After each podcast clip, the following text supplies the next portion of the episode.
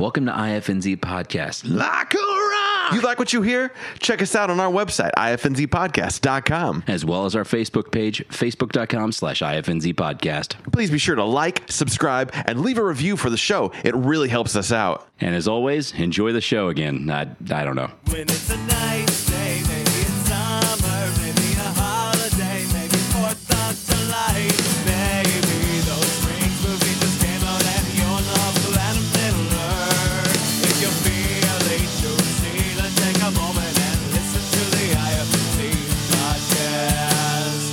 Welcome to IFNZ Podcast, episode 86. I'm Shad. I'm Justin. and we are here to tell you about food. Um, I, is this food Always. news? Is this just like are we? Is this like the fastest food news we've ever done? I mean, I guess technically this is your food news. Yeah, it's food news. Because I don't know what this is. Yeah, that's true. Um, so we uh, we often pimp out. Um, so- Ooh. We be pimping uh, the pimp. the uh, one of the our local uh, Asian restaurants, uh, Nukahala, and Yeah. uh, so this would follow right into it. That I didn't eat Nukahala, but I did eat these things, and it made me think, oh, we can talk about this, and we can also just pimp out Nukahala while we're doing it. Um, baby corns. Shout outs, shout outs to Nukahala. They're back at it again already. Did you know that? What they were down, and then they're out, they're back. They were down. They're back now. They're Ah. all all masked up and gloved up, and even more so than before. And they're doing uh, the deliveries and carryout stuff. Word. Yeah. Word. I've got a, a local place uh, right by my house that also uh, serves Asian dishes, and I enjoy them. They are yummy. Uh, but so I was eating some baby corns, and I was like, "These are these baby corns are delicious in my Asian food," um, and I really enjoy it. But how do how do how do Asian corn how do uh, how do baby corns grow? How do Asians grow baby corns? And uh, do you know about baby corn? Are you familiar with the process of baby corning? not the entire process. I know it's a plant in and of itself that you can grow it. Like it's not like something like, hey, we made it look like corn. Yes, and from what I understand, um, it's just real corn picked early. Wow. I did not Real know that. early? Yeah, just real early. And So my- you can eat uh, er, real early corn. You can eat the cob technically. Yeah, it's I just- mean, you're not like you're not like fucking chipmunking it. Like, Yeah. mm, you know? yeah. Yeah, you can eat the cob and everything uh, on a baby corn, uh, and it's not because it's a different kind of corn. It's just because it's sweet corn that is grown early. It's or it's picked early. Sweet corn. It's uh, it's uh, been. Um, So you say we glo- we growing that here in Illinois? can you can you? Is it safe to say that they're they are early aborted corns? Uh, those are aborted corn. The- the- who knew that the corn world was so democratic? Uh, but yeah, they're they're delicious. They sometimes they have a uh, a, a, a little wang to them. Uh, Oh. just naturally, You know what I'm talking about? Like go, a tiny penis. like, not like that kind of little wang, but uh, little wang uh, is surprisingly not something that somebody has called little Wayne uh, often. I would think that that would be like confusing that's for people. what- that's what I named my Asian sidekick. Oh yeah, Yeah. uh, but yeah, food news. I love it. We should talk about more food Let's news. let's let's check it out. Hey, uh, in case for the people listening and playing at home, uh, wondered we're in quarantine, so we're away from one another. So Skype. So Skype. Thank goodness for. Skype. So it's it's uh, it's weird out there, uh, but what's not weird, and thank goodness, no matter what, it does appear that Dunkaroos will be releasing this summer, even despite all of the drama. Uh huh. Uh, Can we call it drama? Is that insensitive Now, for me to now call it with drama? more now with more covids than you've ever seen. now with more dunk in your roo. Uh huh. I'm excited for this. I've been. I mean, we've been talking about it for a while. It's. Mm-hmm. I'm glad to know that it's still uh, still on the docket for 2020. That's We're right. Not, we're not getting pushed back like we are everything else. Yes. Yeah. If one thing is for sure, it's that the 90s will happen in the 2020s. I don't know what that means. Oh, The yeah. 90s, because it was a 90s. thing. I thought that I that guess. was. a- I mean, when did it stop? Was it like was it still in the 90s, or was that My guess and my previous research tells me it was about 2002 when the Dunkaroo went out. I Um, was actually going to say I was like I was going to guess 2001. that would yeah, and that's uh, that's uh, just me trying to remember my previous research, but uh, we're not going to go fact check that right now. Uh, Kool Aid has a new mystery jammers pack. Say you, what? Have you ever have you ever sampled the the Kool Aid jammers that are like in the? A it's almost bit. like a Capri Sun, like a bigger pouch, but it's your standard Kool Aid in there. I always hope mystery color looks like a dark red-ish color if you were just judging it from the packaging, but I, I really don't know what it is. But it's actually out now at all retailers. What what flavor do you think it is? And I'll tell you what flavor everybody else on Reddit gets it to be. dark red. Yeah. Uh, let's see. Do they already have a black cherry? Because I would go Um, black cherry. I don't know. I really don't know. Okay. What do you got? I got? haven't researched their flavors. Uh, Reddit's number one guess was that it's pea. that doesn't make any sense. Yeah, If, neither does Reddit. if, if that's somebody's pee, then they need to go to the doctor. Speaking of going to the doctor, Lay's is introducing a new hot sauce flavored uh, chip to line their already deep pocketed line of chip flavors. yes. What did I'm, I? I would I would enjoy a good hot sauce flavored chip, but what's going to make it really? I I guess maybe it has like a slight vinegary twang to it because it specifically has like what looks like a bottle of Like a Frank's hot Tabasco. Oh, it's Frank's, cover, okay, you know what I yeah. mean? So I'm curious if like maybe because like a regular hot chip isn't like very vinegary. It's just hey, it's hot to be hot. It doesn't have a a ton of flavor other than it's your chip and it just tastes hot. I'm surprised they haven't. Lay's hasn't done a buffalo chip yet. Have they not? I well, maybe they have. I know Lay's. I know uh, Ruffles has. Ruffles has For one, sure. but I I don't like a ruffle. The ruffle's too thick. I need a lay. Yeah, no. We've talked about this. Before. We don't have to get into it again. no, I don't want to fight you. Not in these trying times. We need to No, we need to love We one have to- another. we need to stay apart to come together. We'll tell you, technically, Lay's uh, does make Lay's stacks, the Pringles knockoff. Oh, yeah, uh-huh. from them. And in the Lay's stacks, they've had a buffalo flavor and a buffalo ranch flavor. It looks like, Okay, I'll buy that. I mean, I, I might Yeah. not go buy it, but I'll I'll I'll allow it. I'll accept it. but I guess it's the standard Lay's chip flavor, just shaped like a Pringle. Oh yeah yeah yeah yeah yeah. I'm surprised Buffalo that that ranch looks lasted. pretty good. I'm surprised that lasted so long. The stacked. I thought that that was going to be like in and out. Yeah. Like the crazy plastic tube. yeah. It looks like you should put tennis balls in it. Mm-hmm. Absolutely, absolutely. Um, Twizzlers has some new uh, some new candy they're releasing. They're called Oh. they're called Islers. They have no twist in them. Oh, so it's just It's like a red licorice. vine. Yeah, Yeah, yeah. It's gonna that's be cheaper. That's cheaper for them. yeah. I mean, they got to They're cut skipping. costs. They're skipping a machine. They don't have to do the the the twist move. No, no, they just take it on there, just chop it up, and they're just like, "Eh, all right, we're done. In these trying times, we can't afford to twist. They got to the figure it out. Yeah, pretty soon they're gonna. similar, similar to yours. yeah, Starburst. they're gonna Got take the the, new wrapper off of theirs. Got, they got the new swirlers. What? They're gonna put the swirl a, out it of. is a uh, it's basically taking your starburst and it's twirling them together in a twizzler esque fashion they got flavor combos like strawberry orange cherry lemon and cherry strawberry which is arguably going to be the favorite and it is available now at walmart What are they called again? com, because we're in quarantine so order your shit online and get it sent to your house swirlers. what are they called uh, starburst swirlers Oh, so they're and they're long. yeah yeah they're like a twizzler kind of So you're telling me that Twizzler is getting the twist out of their their stuff, and Starburst is putting the twist in theirs, like they got rid of it, yeah it's like uh or it's just kind of like, Like a it's it's not it's it's it's the actual it's almost the Like a consistency Taffy of stick. Mm-hmm. a starburst yes yeah it's like the consistency of your regular starburst but taking the two flavors and mi- merging them together and then twirling them and making it long I'm- like we took like three flavors of those two flavors and then just mushed them together and then just rolled it out really like like play-doh and it looks like star. Uh, oh no, I guess not. I was like, it looks like strawberry is the base of all of these flavors, but no, there's that the cherry lemon also. yeah Those are neat. It- yeah They're neat. out now walmart three uh, two and one flavors it looks looks pretty good to me Word, I like that. Yeah. What else you got? I'm all out. I'm all out of food news. I got a couple more real quick. Hit me with them, man.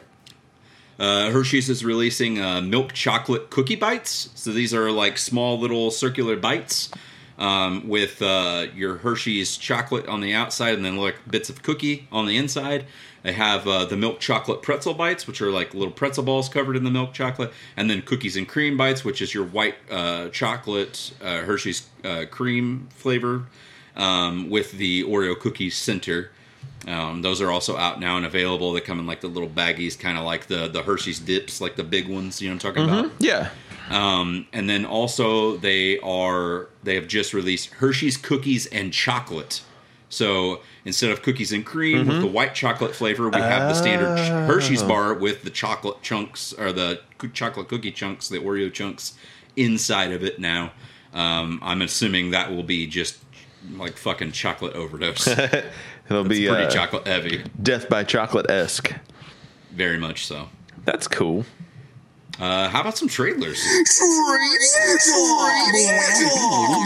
trailers trailers happened i am uh i'm every time there's a new release date for something in these uh in these current times i'm always like oh i'm not sure if that release date's gonna last. This episode is in current times or in trying times.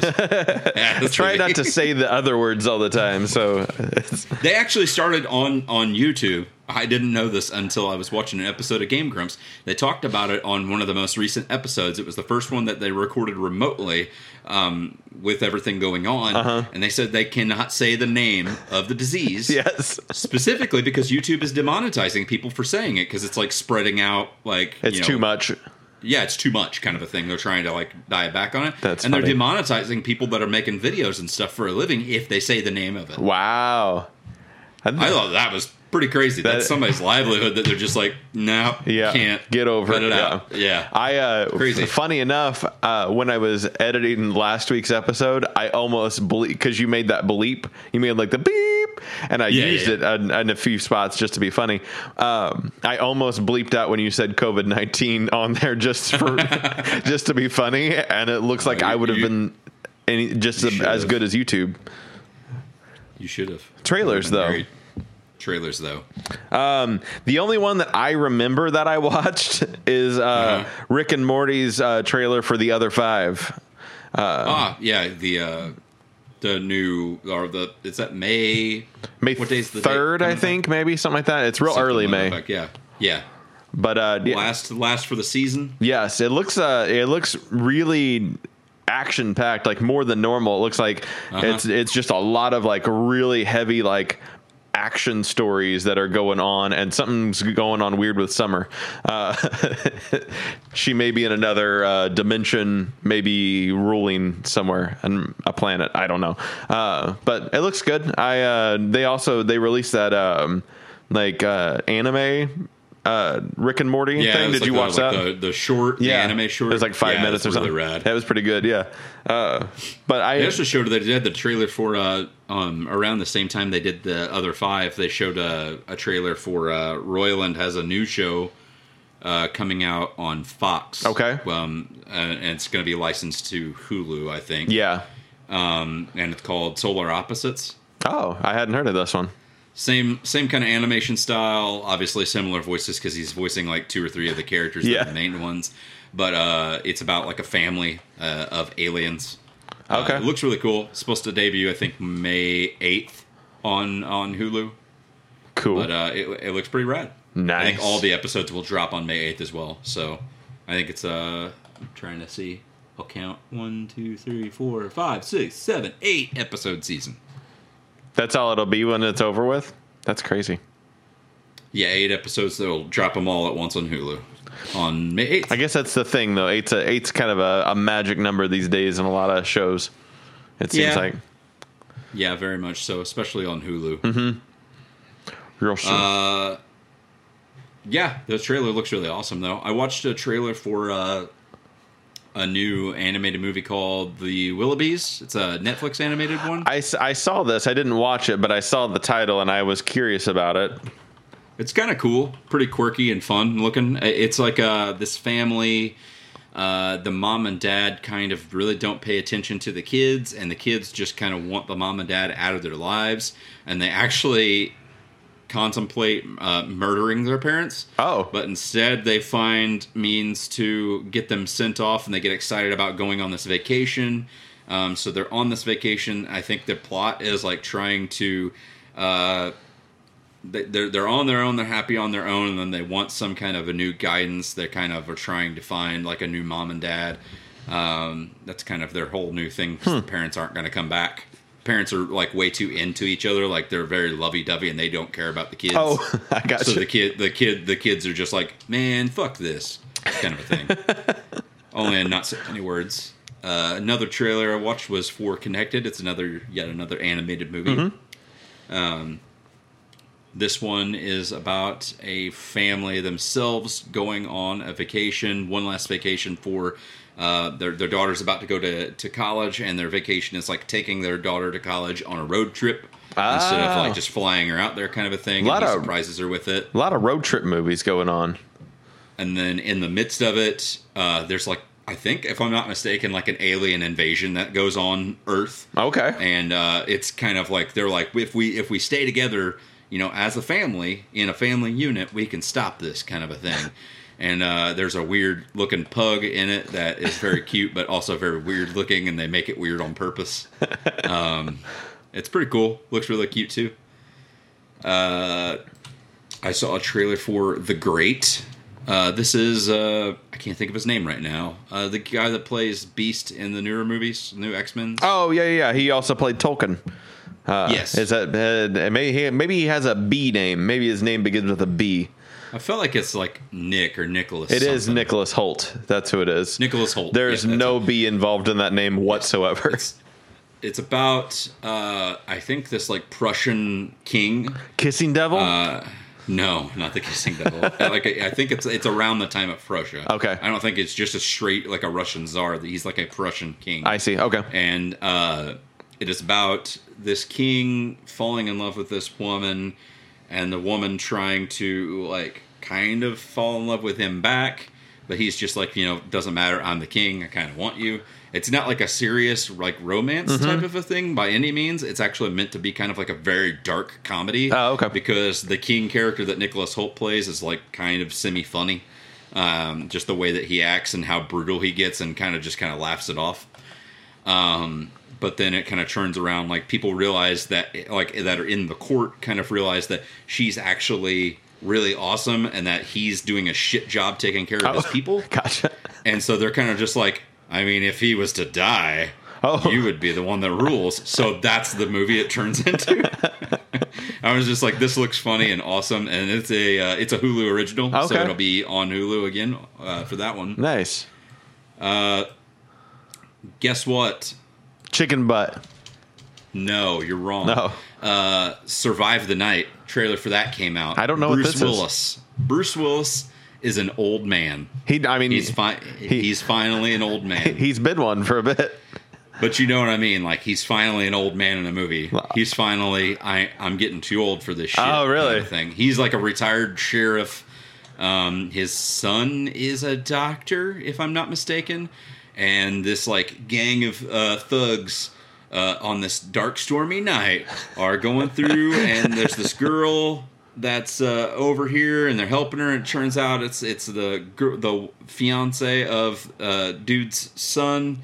So they take her and take them all like the whole family hostage, and like one of the guys that's in their gang is like hurt, and he's just like, "Your son has to. He's a surgeon. She said he's a surgeon. He has to do surgery on my bro's leg, otherwise we'll fucking kill you and your whole family."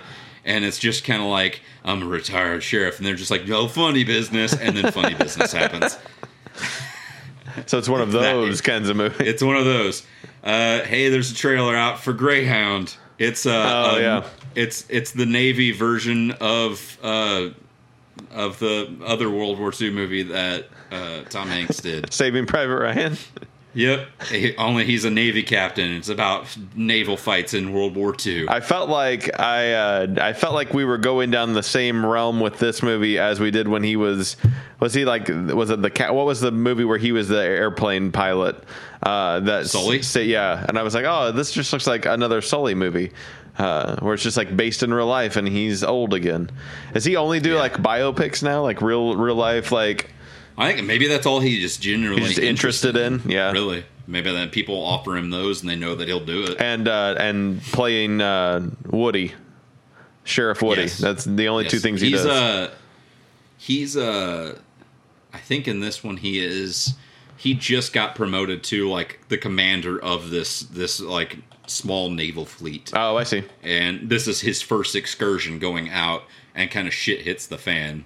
Like uh, I think he says at one point in time, like the German subs have like already destroyed seven different battleships on this platoon that he's kind of in charge of, Oh. and uh, it, it seems really cool. I mean, obviously, it's like kind of a based on real events of something that happened with this guy because it's all true story shit that he does. But it seems kind of neat. And then Cool. the last trailer I watched was uh, for Saint Maud. Saint Maud. really Saint Maud. It is a really oddball horror movie trailer, very original kind of a take. It's this woman who is probably like maybe mid 60s, early 70s, who kind of needs a caretaker a bit. But at the same time, parts of the trailer, it seems like she doesn't really need the caretaker, but the caretaker they have is Maud. And she's supposed to be this like really good, wholesome uh, person, very religious, uh, very devout in her beliefs. She even hears voices in her head that tell her to do specific things to, uh, you know, help other people. Hence, kind of like the sainthood type of Yeah. thing of it. Um, but throughout the trailer, you see her actually like doing different things, kind of almost like martyr esque. Um, you know, like how people would like take their religion so like extreme where they would like whip themselves with the cat of Yeah, nine uh-huh. and shit like that.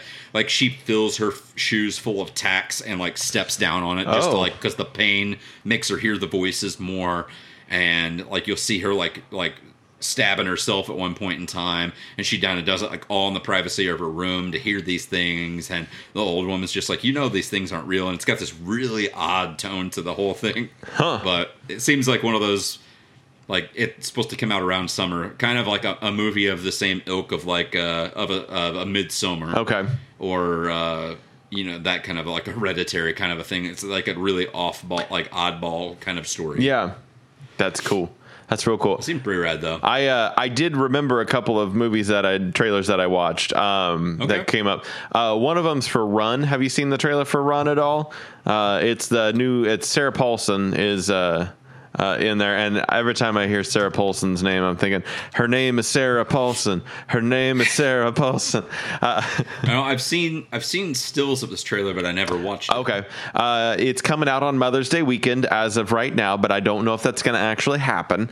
Um, and so From the looks of it, I'm assuming a horror. it is a horror movie. Uh, it, it's one of those things where like the uh, she's taking care of her daughter who's in a wheelchair, and it seems like there's maybe uh, something wrong with her where she needs help and assistance taking care of her. Um, and something leads the daughter to find out that. Uh, or at least think or believe that maybe the mom is doing something to her to keep her sick and keep her in the wheelchair. Uh, what's is that? Is that Munchausen Munchausen syndrome? That would, there. Munchausen by proxy. Yeah, is that what that is? Yeah. Okay, uh, like something along those lines, like uh, where where she's doing something potentially to keep her in there because the mother's really like overprotecting and smothering. Uh, Yeah, I don't know how many people are actually going to be in the movie though, too, because actually on the uh, on the Wikipedia, anyways, it only shows Sarah Paulson and then the Kiera Allen Oh. as the only two cast members. that'd be kind of cool. It's like the lighthouse, but with a mother and a daughter. Uh-huh. Did you ever watch Creep No, on Netflix? I don't know what it's, that it's is. a horror movie. It came out in like 2016, Okay. 2015, something like that. I highly recommend it. There are literally only two people throughout the entire movie. Hmm. The guy, there's this guy that wants to be filmed, and he's want, he's really sick, and he's wanting to make a, a kind of like a farewell thing for his family. Yeah. And then the person that is filming him, those are the only two people in the entire movie. And it is like one of the coolest like psychological thriller Nice. horror movies that I've seen in a long time. Okay. we watched it probably a year or two ago, but it, it's it's really really solid, and I recommend that. I pulled it up. I will. I will add it to my thing. There's a creep too. yeah, and we've not watched it, but I, I, I've heard good things. It's got the same guy from the first one. Okay. Uh, the other uh, trailer I watched is Seven Stages to Achieve Eternal Bliss. Uh, which has got uh, uh, Katie Mi- Mi- Micucci. Micucci, uh, I think is how you say her name. It's uh, the shorter girl from uh, Garfunkel and Oates. Uh, Kate Minucci. Yeah, uh, Yeah. and uh, and then I Sam Huntington, I think, is the name of the guy who's the the the the, the male counterpart. They're a couple, and they are looking for a new place to uh, rent, and they get this apartment, and they after they get the apartment, sign up for it, they start finding dead bodies in the uh, in the tub, and it fi- and come to find out that there is a a cult, uh, like a suicide cult, and they give somebody up every I don't know if it's every month or every year or whatever, but they do uh, they have to kill themselves in this bathtub, um, in this apartment for some reason, and uh, so they're stuck with this lease for this apartment where people die in it like every month or or whatever, and uh, Taika Waititi's in it.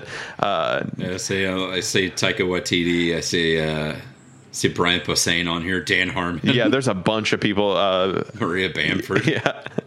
This is gonna be good. And I think most of the big names are all people that are part of this cult and end up in the bathtub. Uh, from what is I this on a streaming service or is this just like a limited release something? um, well, it looks like right now you can rent or buy it. Uh, at least on Amazon, Okay. it's telling me right now rent or buy on Amazon for three ninety Yeah, I you can rent it.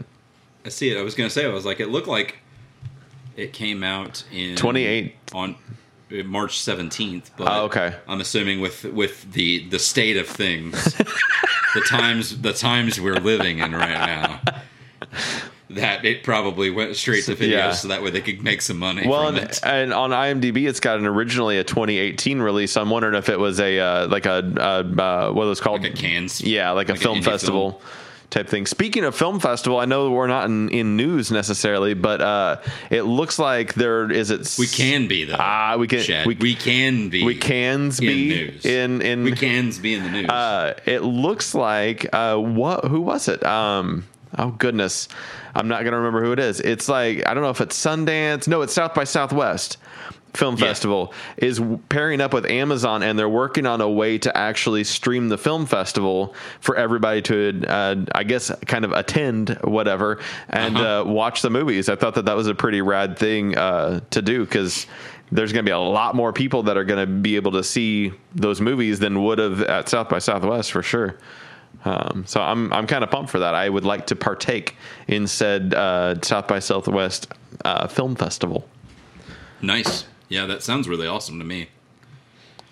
Uh, also, in my news, I have uh, six seasons in a movie. Oh yeah, Community. all all six seasons of Community have now found a home and are ready and available to binge now on Netflix. Mm-hmm. Uh, the rumor has it that the movie will be starting uh, production soon. Uh, oh, once everything's kind of stopped, they've got most of the cast that's available that that that was in like season six and stuff like that um, to come back for uh, the movie itself. No word on like if like Donald Glover will be coming back Okay. or anything like that or whatever. So there's no like official of that stuff.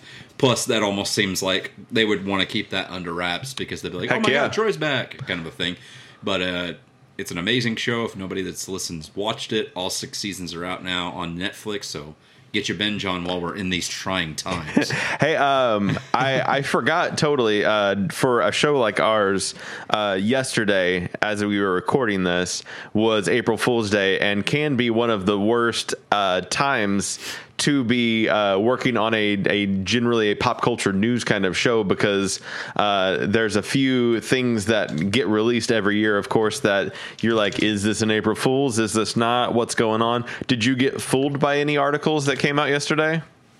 No, I think uh, honestly, yesterday at one point in time there was a uh, a movement that said uh, on on Twitter that was like hashtag April Fools canceled. uh, just because I mean nobody was really available around anybody to prank anybody kind Right. of thing, and I think people were saying like I mean. Fucking everything show is getting canceled left and right already, or pushed back, Yeah. or whatever it may be. So, I mean, it's just kind of like pop culture wise, what else can we really attack? Yeah. But no, there was nothing that I saw that was illegitimate or anything like that. There was some things that I did fact check again uh, later today just to double check Yeah. that I had saw from even just researching yesterday specifically just to double check and make sure, but it, it all seems pretty rock solid what I got. I got got on one thing. There was one thing that I was like, I didn't even I didn't even check to see what day it was. I didn't even care. I was just excited by the news that they released a new DuckTales video game that would be Mm-hmm. coming out. The DuckTales Quack Shots uh, that they would be coming out with.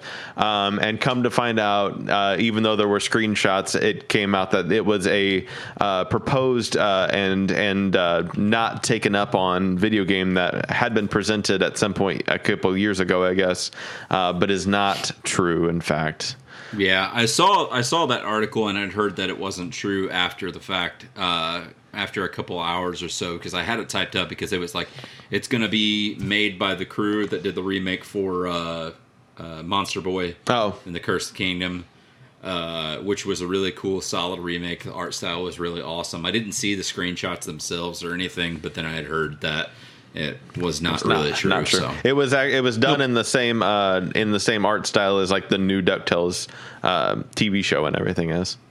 That's cool. So yeah, that was that was my only got got. It's very hard too because there's there's a couple of things that I have seen. I can't think of off the top of my head right away, but I know there are some things that get so hyped from from April Fool's Day and from this thing that they eventually like kind of they're like, hey, there's enough people that have like generated stuff and interest about this. Yeah. Like maybe we should actually kind of pursue this. Uh huh. So I mean, uh, that's that's something. There's also that going on. Yeah, for sure. It's kind of a a I nice mean, way to tease something. be really awesome to think about that because I, that studio would be really good to do it. If you ever haven't seen the the Monster Boy remake that they did, the art style for it's really really nice. Okay. Yeah, I will. I will check that out. Uh, one of the big things that I talked about in my breaking news segment uh, that I recorded earlier this week Oh, was uh, I think I know about this. was we got yeah so the, the uh, in the celebration for uh, mario's 35th anniversary Mm-hmm. we're going to be getting uh, what has been uh, rumored to be uh, super mario 64 Mm-hmm. super mario sunshine and the first super mario galaxy uh, to be ported over to switch these three are reportedly going to be uh, released as a remastered anniversary collection all in one Oh. cart wow. so those three would be on one cart. Um, uh, it's unclear how this collection is going to be released or when exactly. A lot of, people course, have yeah. anticipated this news to be kind of closer toward E3 time, which would be around June. They still are going to put out a big direct in June, kind of in the wake of E3 being dissipated right now. Mm-hmm. Um, and then uh, also there we're, we're going to be getting a uh, Super Mario 3D World Deluxe in the same vein of what they did with the new Super Mario Brothers U Deluxe. Uh-huh. Um, so we'll get that kind of a version of that with the uh, the 3D World, which was the one with Cat Mario, yeah. and then also. Uh, this is drummed up that we will be potentially seeing, or at least hearing about, uh, within this year or the next, uh, new Paper Mario being released as well. Yeah. Which I am super, super, super stoked about. Uh, like I said, the releases and stuff like that will remain completely unconfirmed, but uh, with the reports kind of piling up from multiple sources, not just from one specific thing, and it's not just people passing around the same article. Like it was a data mine leak that kind of happened from Nintendo's end, and more than one source has been able to see this leak, so it's pretty credible. Um, that hopefully sometime soonish, even if we got to wait until E3, maybe we'll get the word on that. Uh, I would love to have a 64 Sunshine Galaxy bundle Yeah. Come at us, like especially this holiday. That'd be really awesome. I wonder why they wouldn't just go ahead because the only other 3D uh, Mario game that wouldn't be ported over would just be Galaxy 2, right? At, at that point, you think they would just do that as a standalone? Maybe Is that- or maybe they do, maybe they'll just kind of not do it. I mean, there are other. I think there's other 3D Mario's that they wouldn't there? have done at that point too. Those are just the big If I'm not ones. mistaken. Yeah, I gotcha. Probably the pop, most popular sellers for those specific consoles. Yeah, Sunshine would be Looking cool because like. I've never played Sunshine. I know you played the hell out of it, and uh, and I remember you wa- watching you play it, but I never I never uh, played that. I never had a, a GameCube, uh, so having a port over for that would be uh, pretty pretty killer. Yeah, for sure. In other uh, Mario news, to kind of play off of that, uh, they also announced that they're going to be doing a Manga Mania adaptation of uh, Super Mario. So they're going to be uh, doing. I guess there was a Super Mario Manga Mania uh, was something that existed, and they're doing. Um, some sort of a- adaptation to it. Viz Media is handling it, um, but just some some more. Let's see. Um. Yeah, I don't know. I I, I dig uh, any kind of Mario stories. I, I've got the the like No, I- Nintendo I like comics and stuff it's like really, that. It's really quirky and weird. It's kind of like, or it's made reminds me a little bit of like uh, uh, Akira Toriyama's shit, like uh, the dude that did original Dragon Ball Oh, okay, yeah. and Dragon Ball Z. Uh, it's sounding like similar to some of his earlier manga that he made. This is so they they did uh, a manga existed since 1991. It says, uh, but this would be the first official English adaptation of the series. So they're they're this will be the the adaptation isn't necessarily from video game to uh, to book, but from Jap- Japanese to, to English. So that's it. Yeah, I was gonna say there's I even see stuff that's as recent as uh, there's this one page on the Google Images that I'm searching that shows uh, Mario. He's not wearing a shirt for some reason, and he's got uh, Cappy on from Super Mario Oh, okay. Odyssey, and then Luigi is beside him, and he's got the uh, the vacuum on. Oh, oh, okay. From from Uh, haunted. Polter, Poltergeist. Yeah. yeah. Um, speaking of shirts and no shirts, uh, they also have a Levi's is coming out with a uh, pretty Yeah, they are. hardcore uh, Mar- Super Mario apparel collection. Uh, you can get all of your favorite denim and Mario things together, uh, including some overalls with uh, coins Bro. coming out of the back pocket. Do you like Levi's? I don't have anything Do against you like. Mario? And have we got a thing for you? They got these uh like wild, just full print uh denim jackets, shorts, and pants that are just all of the characters all over everywhere. Uh That has to be a pain in the ass to do that print. yeah, I I would imagine there's just rolls and rolls of like printed denim. That's just like, Uh-huh. and they're just cutting it up, just doing all kinds of crazy stuff with it. Um, but yeah, I mean, you can totally uh, get orders right now of hundred dollars or more. You can get thirty percent off of it using the the code SCORE S C O R E. Uh, if you're on Levi's website, um, you can also use the code IFNZ and get no percent off. But it'd be fun if you tried it. Uh, Yeah, you might as well. See what this happens. podcast is not sponsored by them, but you know we would like it to be Levi. Yeah. if you're listening. if you try it enough just times, some guy be, named Levi. they'll be really confused. They're like, "Why does everybody keep trying to type in IFNZ?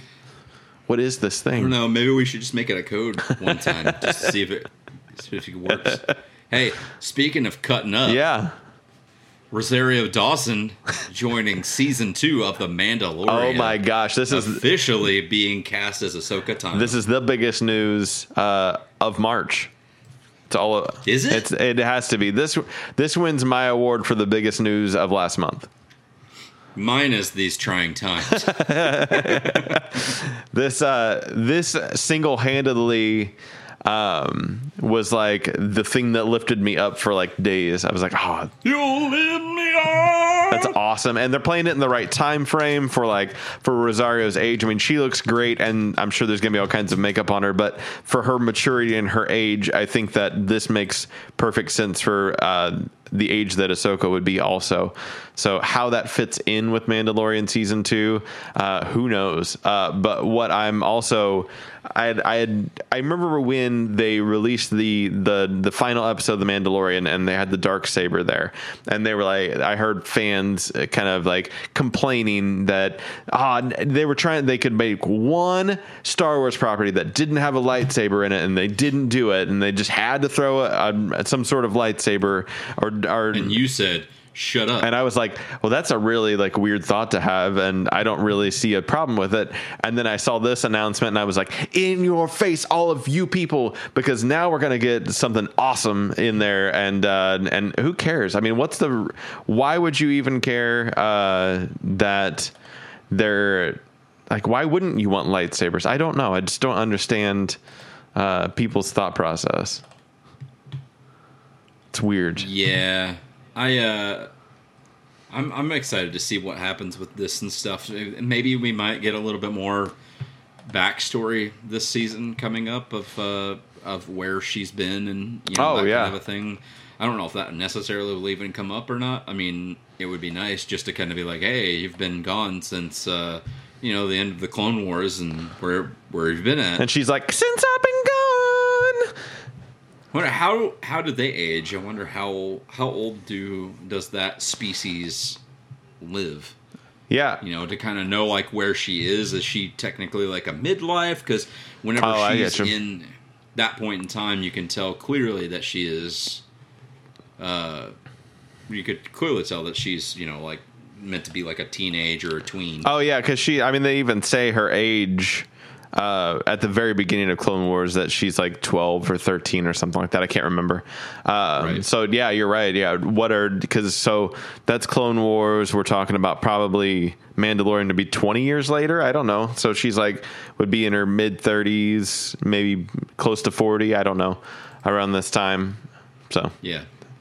this is interesting. Also, in some more uh, news, news uh, talking about movies and TV Yeah. shows, Locke and Key has officially been renewed for the second season. Whoop, whoop.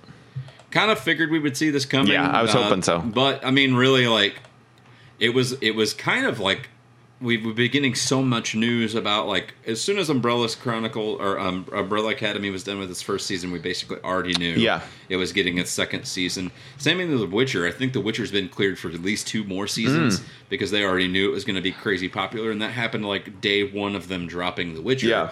So like this one, it took them like a, basically a month, almost a month and a half for Yeah. them to finally get to that point. So I wonder if its numbers weren't like quite quite up there where they wanted it to be, or something to that effect. You know what I mean? Yeah, it's that that TV show. Have you finished it? We finished. You finished it. We talked about the whole thing, right? No, well, we talked about it because I said I didn't really care Oh, too okay. much. I actually, I've only, I've only got like two or three episodes left. I think season. that this show, for whatever it is, good or bad, uh, is is not a as much of a bingeable show. Like I think it's definitely binge worthy, but I think it it it pulls the taffy in the right way to where it feels like you can watch one or two and go, I think I'm good. I'll I'll revisit this. I want to think on what I'm seeing. Like it's um, Sure. what was the haunting of Hill House? I didn't. I I still haven't watched it all the way, but I I feel like that's the same kind of show where you you don't necessarily need to watch everything all at once. You can sit there and you can watch one or two and kind of go on and then revisit it and things like that. I could see that. I think the Haunting Hill House we watched in either two to three settings. Yeah. like basically almost like two episodes, two Yeah. episodes, and then the last time we sat down, we finished out like the last like three that Like a left. movie length, like two to three hours worth of, of TV at a time, kind of chunked up. Uh, it seems to be the best way to to consume it. episodically. if It's episodically. That's yeah, exactly. That's what I'm trying to say here.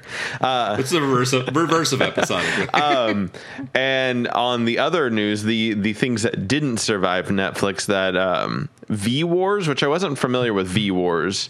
Um, yeah, it was. Uh, is that uh, Ian Somerhalder's show? uh, yeah, I don't know.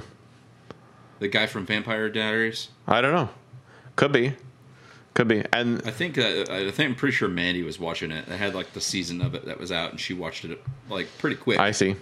And then the other one is October Faction, which came out, I think, personally too close to Locke and Key. It was like October Yeah. Faction, and then a week later was Locke and Key. And it's like nobody watched October Faction because they were watching Locke and Key, and it was the same audience. It was they're both comic book driven much. kind of thing.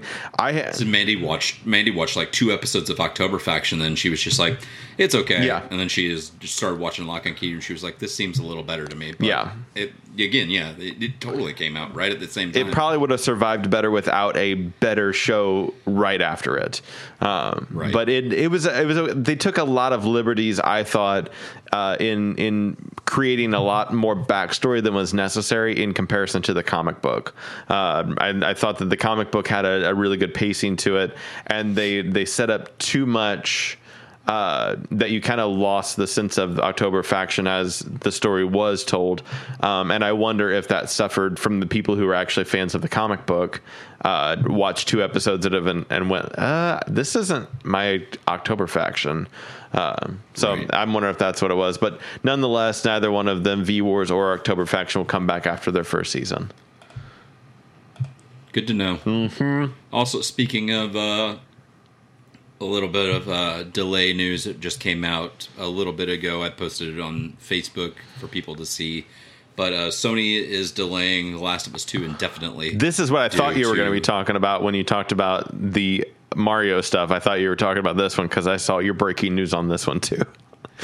No, no. Uh, but uh, due to the due to the pandemic and the trying times going on right now, uh, Naughty Dog, uh, Naughty Dog source told uh, told that the game is basically done and completed. It just had a couple little polishing bits because as of this point right now, it wasn't set to be a released on May 29th. Oh, okay. So we were we're only like a month and a half away, but uh, their decision was made purely for economic and logistic reasons. I'm assuming I don't know if that means shipping from Japan to Yeah. The U.S. as far as it goes. And they said economically, I mean, yes, this would be a really good period to release it, but they also were banking on not just selling digital copies; they were banking on selling physical copies, and they had collector's editions that aren't going to be met or sent to the people in time for them to release it. You know, otherwise, I mean, yeah, they could release it now if they probably if they Absolutely, yeah. wanted to. Really. But uh, yeah, so as of right now, indefinitely until everything is like substantially better, I'm assuming if if it's this point and we're hitting like a summer release window, maybe sometime early summer or early fall, very late summer Mm-hmm. or like August September, maybe we'll get a window of that point in time instead. Yeah, well, and, and I I get that it makes sense because it seems like they're.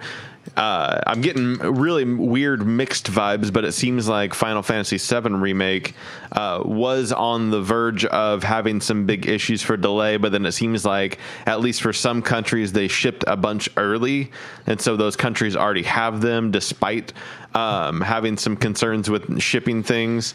Um, and so I I don't know if I'm getting my copy of Final Fantasy VII on time. If it's going to be late, I'm not entirely sure. I ordered it from Best Buy to have shipped to my house, uh, but it comes out the 10th would be which next Friday or the Friday after you're hearing this. Um, but I I still don't know. Last article, last article I saw on Kotaku was probably about a week ago, and it said that everything for them is within time. So it's all still now. good. So everything should be shipped out and sent to you in a timely manner. cool. So I'm excited So for you that. Should, you should get it on the tenth. I would assume that's that's the whole point. I mean, pre-ordering and to be there on the day you release. Yeah. Yeah, so that that part's exciting. Oh, I did. Wa- I watched something else too. Um, as far as uh, I, I don't know if you'd call it a trailer, uh, but they released a uh, a clip of the Mortal Kombat Legends Scorpion's Revenge uh, animated movie. Uh, that'll be out. I think uh, it comes out later on this month, April fourteenth, uh, is when it'll be out. And so they had a, a little bit of a a, uh, a clip that had uh, Johnny Cage was in it, and uh, who else was was hanging out in there? I think Sonya was in there and Raiden, um, but it was pretty cool. I was engaged with it. I thought it was a, a neat thing. I don't remember. Well, I'm not. I haven't played all of the Mortal Kombat games, and what I have, it's not been story driven. It's been like, let me go and drop kick you a bunch of times and try to win. Um, is Right. really all I've ever focused on. Uh, but even the movies I've seen, uh, both the major releases, um, I don't remember them doing a lot of explanation as to how said Mortal Kombat works and how the realms exist and, and all of that, the different planets and whatnot. Um, No, I mean if you're going based off of like, we'll say for example, uh, Mortal Kombat, Mortal Kombat Annihilation, the two theatrical Yeah. released movies. Um, I know for a fact that like in the first one, they talked about that there is another realm and that there is the our Earth realm, um, and that like the different realms that uh, out of those two there are there are gods basically or god esque people demigods if you will I guess that are watching over each realm Earth realm's demigod is Raiden or Raiden uh, and uh, the the nether realms is Shao Kahn at this point in time because it's always like a constant throw of power. Oh, okay. And that's that that's the they, they throw off Mortal Kombat in the nether realm specifically, I think, just to uh, showcase who is the best warrior between all the realms. That's like the kind of the very loose replication of it. I like gotcha. What the story is there I gotcha. obviously I think there's a bigger, deeper story. I, I it still surprises me honestly how popular and how with it a lot of people are behind the Mortal Kombat fan base and everything that's still going on with Mortal Kombat 11. They just announced uh, like last week that they found out that they're still going to be releasing another 11 more DLC characters to this game. Wow. Before the game is like said and done, and they press on to the next Wow. thing. Um, I think the most recent leak was uh, we might be getting Ash from Evil Dead Oh, series. for- nice. that might be an actual thing. I think they kind of loosely talked about it enough whenever they were teasing some of the other ones because I think Spawn just came out. Um, and they were kind of talking about uh, tossing these other characters back and forth. And I think Ash got tossed around enough that they will be adding him to the roster. Um, but yeah, beyond him, another 11 characters as well. Cool. Uh, but this this uh, little clip uh, was about I don't know, top couple minutes. It was uh, really intriguing. I would say they were. It was uh, Johnny Cage and uh, who the the lady and another guy. um, and they were all on a boat and they were heading towards I guess the the veil I get to go to the the other realm. And Johnny Cage was asking questions and wanting to know what was going on. And in that time frame I learned more about the actual story behind Mortal Kombat than I've ever in any of the games or movies I've played or paid attention to. Uh, and most of that maybe because I don't really pay attention to them at all. But um, I thought that was good. And so and that was just within a couple of minutes. Um, so I I'm hoping that this movie is pretty good. I'll probably check it out. I'm wondering if um, I always I always wonder so um, Mortal Kombat has a is a Warner Brothers property um, So I imagine that this movie will show up at one, at some point in time on HBO Max when that comes out. Um, I don't I don't imagine it would be on DC Universe, even though there are DC Mortal Kombat comics. Like, why wouldn't you throw it on there? Um, Right. I think it's the same animation team, but uh, nonetheless, it'll probably just be on HBO Max. Which HBO Max just, or not HBO Max, but HBO just announced that they're going to be offering entire seasons of uh, some of their choice shows uh, for free, uh, coming out just like uh, starting on Friday. Uh, there'll be fi- nearly 500 hours of programming. It says where you can just log on there and just access that stuff for free. It's stuff like uh, True Blood, uh, The Sopranos, Six Feet Under, Silicon Valley, Barry's on there, um, and then a bunch of docu series and uh, movies that are under the Warner Brothers umbrella. Um, Lego Movie 2's on there. Uh, Cool. So there's a, a the Detective Pikachu's on there. Um, Oh, shit. yeah. Uh, so a bunch of stuff. I'm sure they're definitely doing it because we're all home and not getting to go outside and play as much uh, due to these trying times. Uh, but then uh, it also is just um, a great way to get people familiar with their product before they launch HBO Max, which appears to be on track still for a May release. So, so I'm kind of pumped for that. I don't have any more news to share with you. Uh, let me spit a couple of things out your direction then. Um, they have announced that they're going to have another new God of War comic series coming out by Dark Horse. Uh, this time it'll be it'll be God of War Fallen God is the name of the the story, and it's going to take place as a uh, filling in the gap between God of War three and God of War from 2018. Um, it's going to have the same artist and uh, and writer as the God of War miniseries that came out previously. Um, I read some of it; it was really good. I enjoyed it, and the art was really nice. It, it seems really cool. And then uh, Dan Jackson's going to be coloring it, uh, who did the True Lives of the Fabulous Killjoys, the Gerard Way, uh, My Chemical Romance kind of tie-in comic. Which the colors in that thing is awesome. Um, I'm curious if he's if he's going to approach it in the same way or if he'll do it differently. They were like real thick lines, which I'm sure still had to do with the artist with Becky Cloonan on uh, on True Lives, but uh, the art was or the colors were just popping on that, which would be interesting to see a really heavily popping color uh, thing for something like that if he were to make that choice. Uh, but I'm in. I, I like the God of War story a lot. It's probably Oh, yeah. outside of Kingdom Hearts that that 2018 game is probably the only thing that I keep playing on a regular basis. Um, so that's that is my way of saying I like that is if I keep playing it. Um, more free stuff that's coming out. Uh, Ubisoft has uh, uh, free games that they're giving away this month. Uh, looks like Rayman Legends is going to be free for PC, I guess. Um, and then there were good stuff. Uh, Ghost Recon Breakpoint and Trials Rising. I'm not familiar with either of those, but I was gonna hop on and probably download Rayman just so I had it on the PC just in case, just in case I got a little cray cray up in here. Cry, cry for the And then there was one more thing I wanted to talk about. Let's see if I can find. I don't know if you have it pulled up. Uh, I've got the uh, the list for the games with gold for April. Oh, if you I gotcha. wanna Look up the PlayStation ones. Yeah, absolutely. Yeah, give me the games with gold. games with gold right now. Uh, April first through the thirtieth, you can get Project Cars Two, uh, which is an Xbox One series title. It is a very real esque uh, racing game, almost like a racing Yeah. simulator, if you will. Like everything's very hyper. I played the first one. Um, Yeah, including like even like the drag of the car and stuff. It feels like it actually has weight to it.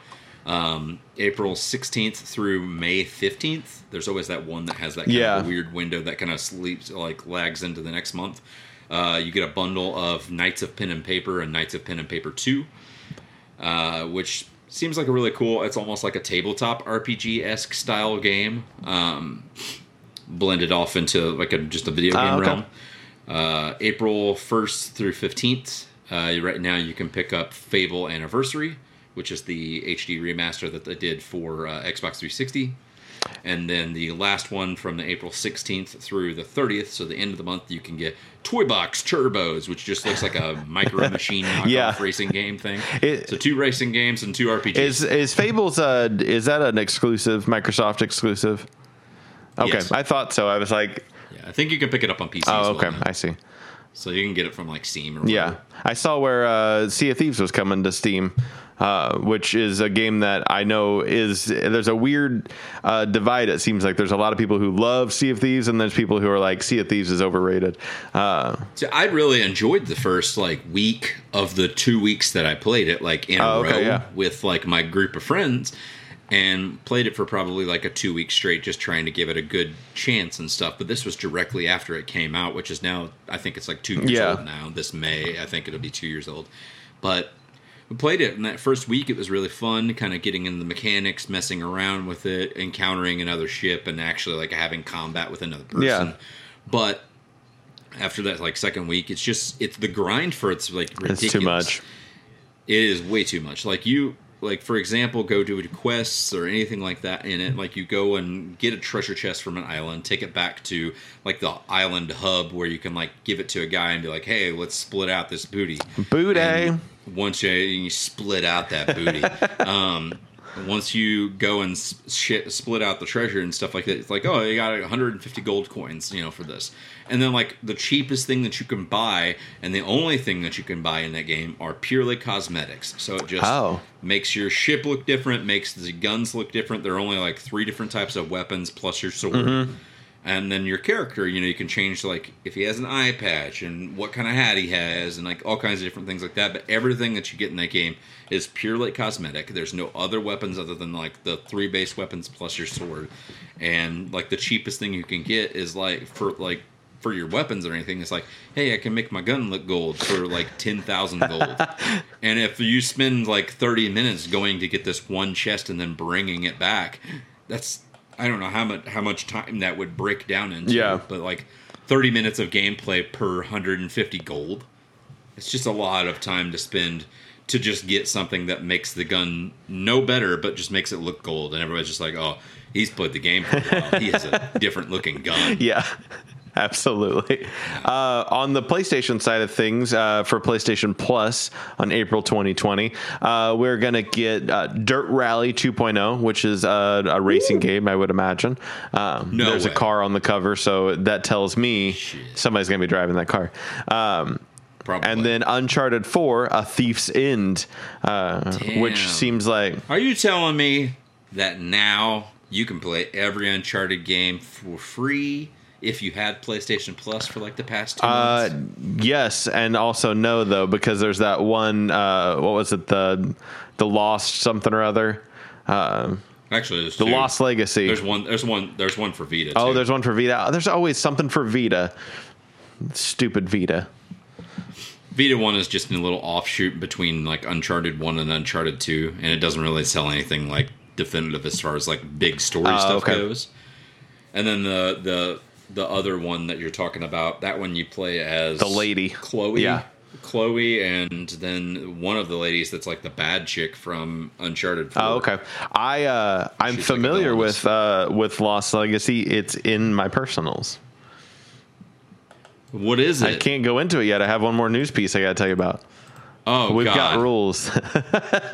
uh, no, The anticipation is is it's it's bubbling Palpitating. it's bubbling um, so the last thing and uh, mind you you have to act quick because i think that this ends uh, probably tuesday uh, is what i'm thinking because there was only like a, a 10 day or an 8 day time limit on this thing uh, but uh, humble bundle has put out a humble conquer covid-19 bundle uh, that has uh, so many things on it that uh, I just don't even know how to explain all of it without just listing it all to you. Um, no matter what kind of person you are, if you've done a humble bundle before or not, um, and if you if you just like the things we talk about, I highly recommend uh, diving into this guy. Four days left. oh my Uh, God. yeah, uh, four days left. Is is does, does this show even come out in four days? Um, yeah, probably Yes. Monday. I mean, it'll come out on so this like this this ends. You'll have 24 Yes. hours. Uh, to check this out, it's Dude, just not even joking. Like the $30, yeah. you would spend $30 normally just for those top three games for Into the Breach, Undertale, and Hollow Knight. Those are three of my favorite games from like the past like three or four Yeah. years. So Like they're all fucking phenomenal. it's unlike normally Humble Bundle has tiers of things, obviously. So this one's thirty dollars, and for thirty dollars you get those three games you just mentioned: Wizards of Le- Wizard of Legend, totally accurate battle simulator, The Witness, Uh-huh. Superhot, Witness, amazing puzzle. yeah. game. Uh, Tilt Brush uh, by Google. I don't know what that is. Uh, Lego Batman It's Three. a, a VR experience game. oh, okay. Lego. Like a like almost like a big paint type of experience thing, but you're using the the goggles. Oh, okay. Lego Batman 3, Killing Floor 2, Fahrenheit Indigo Prophecy Remaster, Darksiders 2, Great game. Darksiders Warmastered Edition. I guess that's Darksiders 1, but like the final edition. Yeah, the rematch. Yeah, yeah. Uh, Sniper Elite 3, This is the Police, Jackbox Party Pack 2, Stick Fight the Game, Brothers, A Tale of Two Sons. Brothers is good. I've played Party that. Hard. Uh, Party Hard, Worms Revolution. I've seen that played. It doesn't look like something I'd like. Uh, you're It's really weird. I mean, it, it plays like a standard Worms game. They have a they have this Worms game on uh, on Xbox One. It was free one month, and all of us played it before. It's it's fun, but it's it's different. I gotcha. Um, and then Europa Universalis 4, Tropico 4, GNOG, Broken Age, uh, Brutal Legend, the Jack Black uh, video game, Psychonaut. It's a Broken Age, Broken Age, and Brutal Legend and Shadow Knots are all uh, Double Fine games. Those are all the same. Oh, okay. And Psychonauts, you're all about that all the time. That one's a uh, hardcore. uh, Pac-Man Championship Edition too. I love Pac-Man Champ- Pac-Man Championship Edition. Uh, it's a it's a fun game if you like Pac-Man. Uh, Uh, spoilers. We're going to be talking about Pikuniku. What?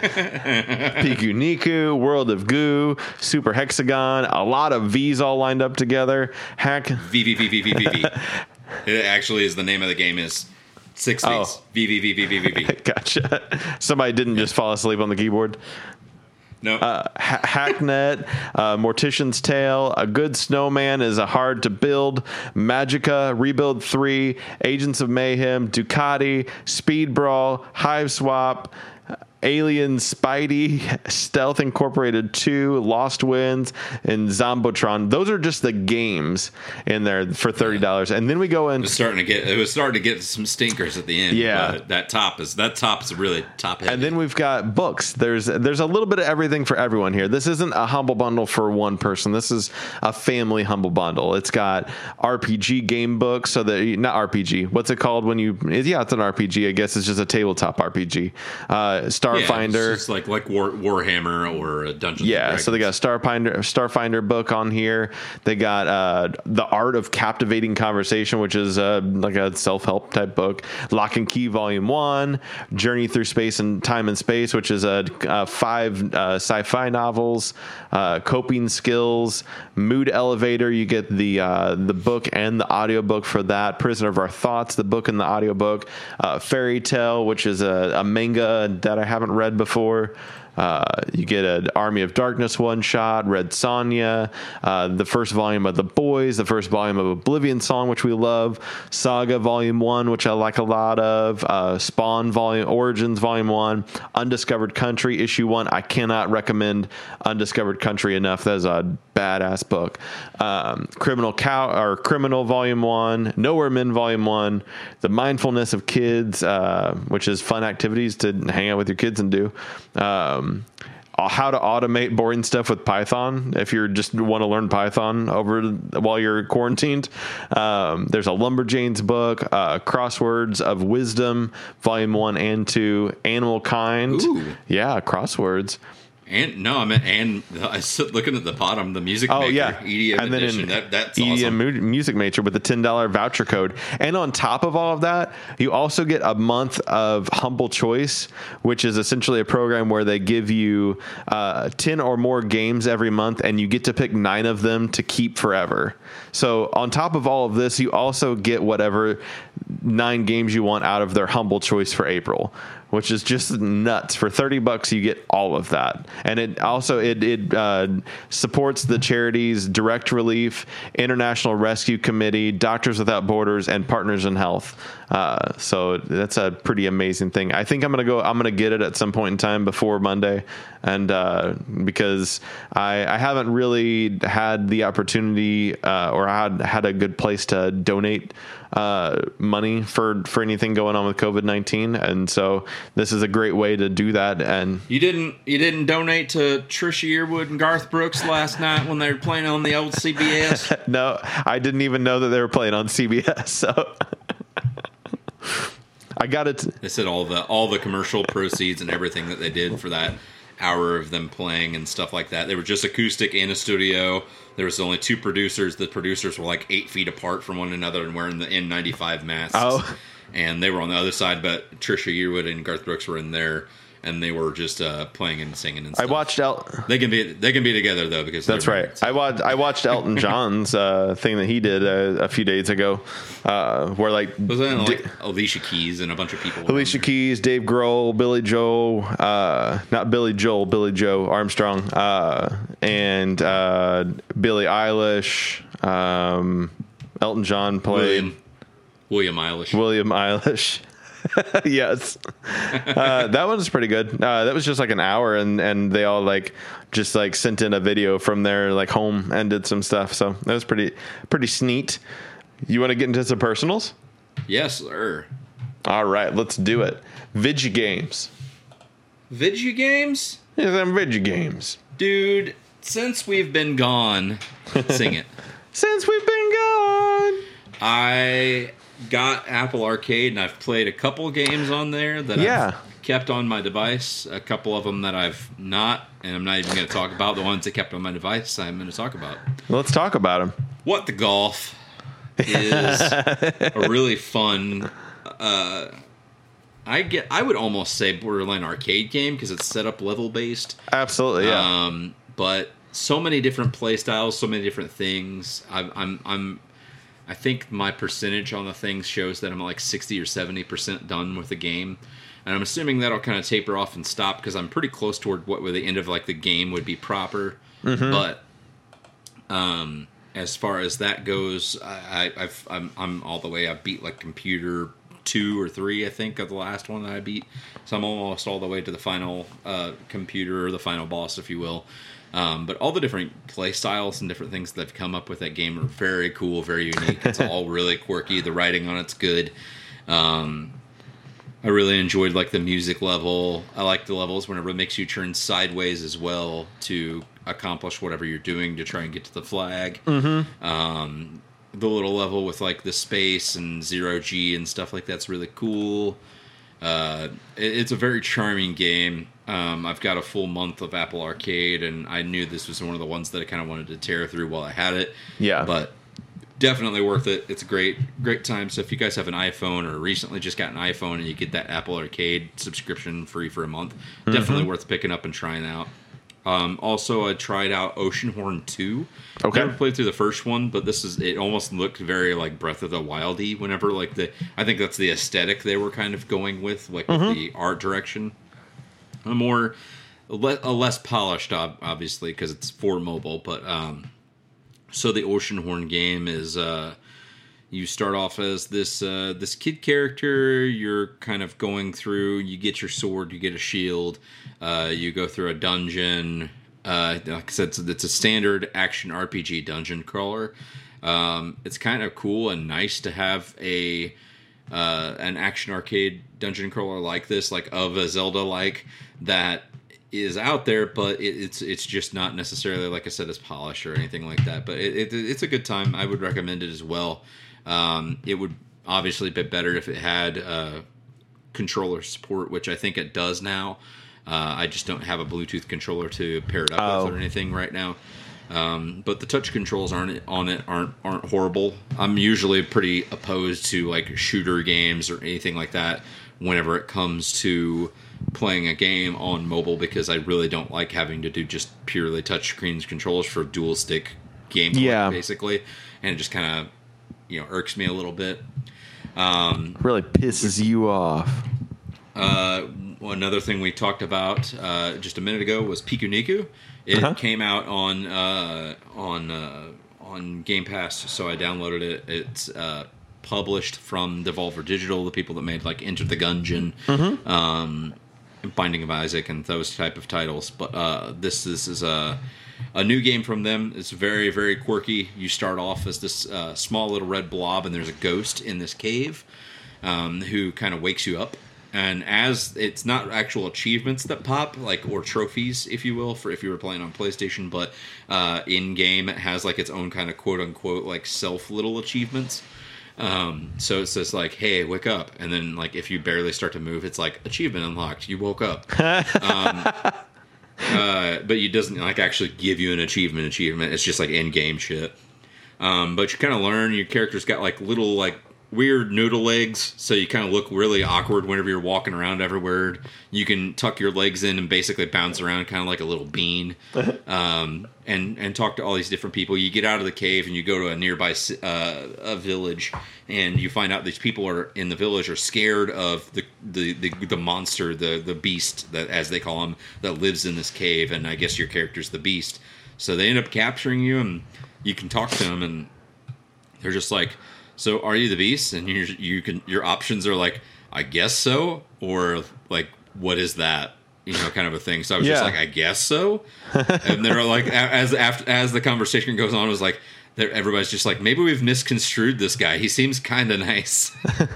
so you just kind of go around and you help the people in the town, and it just kind of becomes this like open world puzzly type of game and it's just all about just uh just helping these townspeople in this village out and stuff as like the quote unquote beast. Uh but it, it's a pretty cool quirky little game. Uh just in a little indie offshoot i thought i'd try out. But the big thing that i've been playing and sinking the most amount of time into is animal crossing new horizons Yeah, nice. it is out and it's fun. This is my first like really big, big Animal Crossing experience. I, I Okay. played I played a little bit of uh, of the original on GameCube, but I never really took a deep dive into it. But this is like at least for you can do most of your remedial tasks that you need to do on the island. Um, usually, if you play like 30 to 40, 30, like 45 minutes to an hour during the day, 45 minutes to an hour during the evening, because there's different things you can do at the time of the day because it reflects in the game. Oh, okay, It's all based in real time. You can catch different types of fish or different types of bugs or do different types of things in the evening that you can't do during the daytime. So it really just depending on when you're playing and stuff. Like actually, some of the the inhabitants of your island will be more so awake at night because they might be nocturnal creatures. Like a guy that runs the museum on my island, Blathers, as an owl. So anytime you go to talk to him in the day, you're waking him up, and there's even more dialogue and stuff because you're waking him up every time you're doing anything. But Oh, if you go at night, he's already awake because he's a nocturnal animal. that makes sense. Um, That's how but it's been- owls work. It is. They, that is how they're programmed. uh, it is. It is a good time, but I can tell this is going to be something that's going to take a while to get to do absolutely everything for Mm-hmm. it. So like, it took me like probably two days worth of playing to actually even eventually get like the shovel and axe and stuff like that. And now I'm to the point where I've got like a better quality version of like the shovel and axe and stuff. And if I sat down and I played for hours, I probably would be more accomplished. But this isn't. The, I, I'm enjoying playing the game in the chunks, almost like you would like a mobile game. You know, if you're playing a game Yeah. like Pokemon or uh, Union Cross or anything like that, it's to me more enjoyable whenever you're just playing it in 30 to minutes to an hour, minute like hour long chunks. Um, and I, I kind of get that same enjoyment from this. You know, with us being home now and everything that's kind of been going on and stuff, I've been having more time to play. So I will play like you know 45 minutes during the day and do like all the day shit that I can do, and then maybe play 45 minutes whenever it's night out. Um, but you know, it, it's been a really fun, enjoyable experience. It's more of the same of what everybody has loved and enjoys about Animal Crossing, but they've added in a lot more content. I don't have some of the stuff that I that I want to talk about. Like uh, I've seen like how you can kind of etch and out the landscape uh, and kind of customize your island to your own liking. Like you can connect. Uh, like multiple rivers that might intercourse through your island. You can connect those, or you know, make a river kind of come down through your village, and you can just fish out of it that way instead of kind of having to walk a distance. Um, you know, you can make waterfalls happen just by kind of making the landscape go up or down too. But I don't have any of those tools yet. So, Oh, okay. like I can kind of only really talk about what I've seen in trailers, For sure. I've seen from other people, but um, it's really awesome. I can't recommend it enough. I, I, I've not yet to do uh, a, a visit to another island, but I've had, I think, five people add me specifically that I'm friends with on Facebook that have a Switch that got this game. That added me specifically because they're like, "Hey, we need to go to each other's islands. I've got this fruit, you have this fruit, blah blah blah." You know, stuff Nice. like that. Like my island has apples. This this person's like, "Oh, mine's all peaches." You know, stuff so we can go and get different fruits and grow those plants on our own island. So I went to like I flew to another island at one point in time in the game because you can go to other like basically NPC islands, and I found that they had like palm trees there that had coconuts and stuff on them. So I dug up like six of them and I took them with me back to my island and I planted them. So here in the next couple of days, those will start you know sprouting up and stuff and. Over the course of like, I think it takes like three or four days, you'll have full on palm trees on my island too that I can, you know, get new coconuts and stuff like that from, and uh, really cool. I like That it. is cool. I like that. I like what you're doing. Yeah.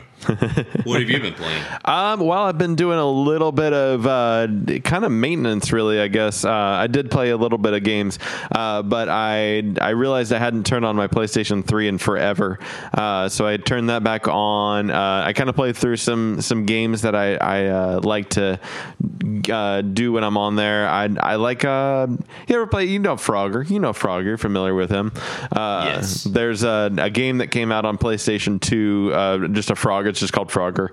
Um, and uh, I, I got on there and I played a little bit of Frogger, charged up my controllers, just feeling like I was probably going to be playing uh, uh, that console a little bit more. Um, and so I just got all my updates ran um, and kind of reworked some things on my, my whole setup because my second monitor is actually uh, also dually set up to be my PlayStation 3 monitor. Um, so I did that. And then I also figured out how to uh, hook a PlayStation uh, controller up to my computer to play PC games. Uh, so that was exciting uh, to figure that out and routed uh, routed my buttons around to figure out how to play. I know I've talked about this before, but I enjoy playing the uh, kind of Western game that LucasArts put out in the late '90s called Outlaws. Um, Yeah. and so I was playing that a little bit, just, just kind of running through a little bit of a nostalgia uh, thing going on there, um, getting just just making sure everything works right, making sure I've got the ability to sub, to play some games just in case, because obviously we know there's a little bit more downtime these days.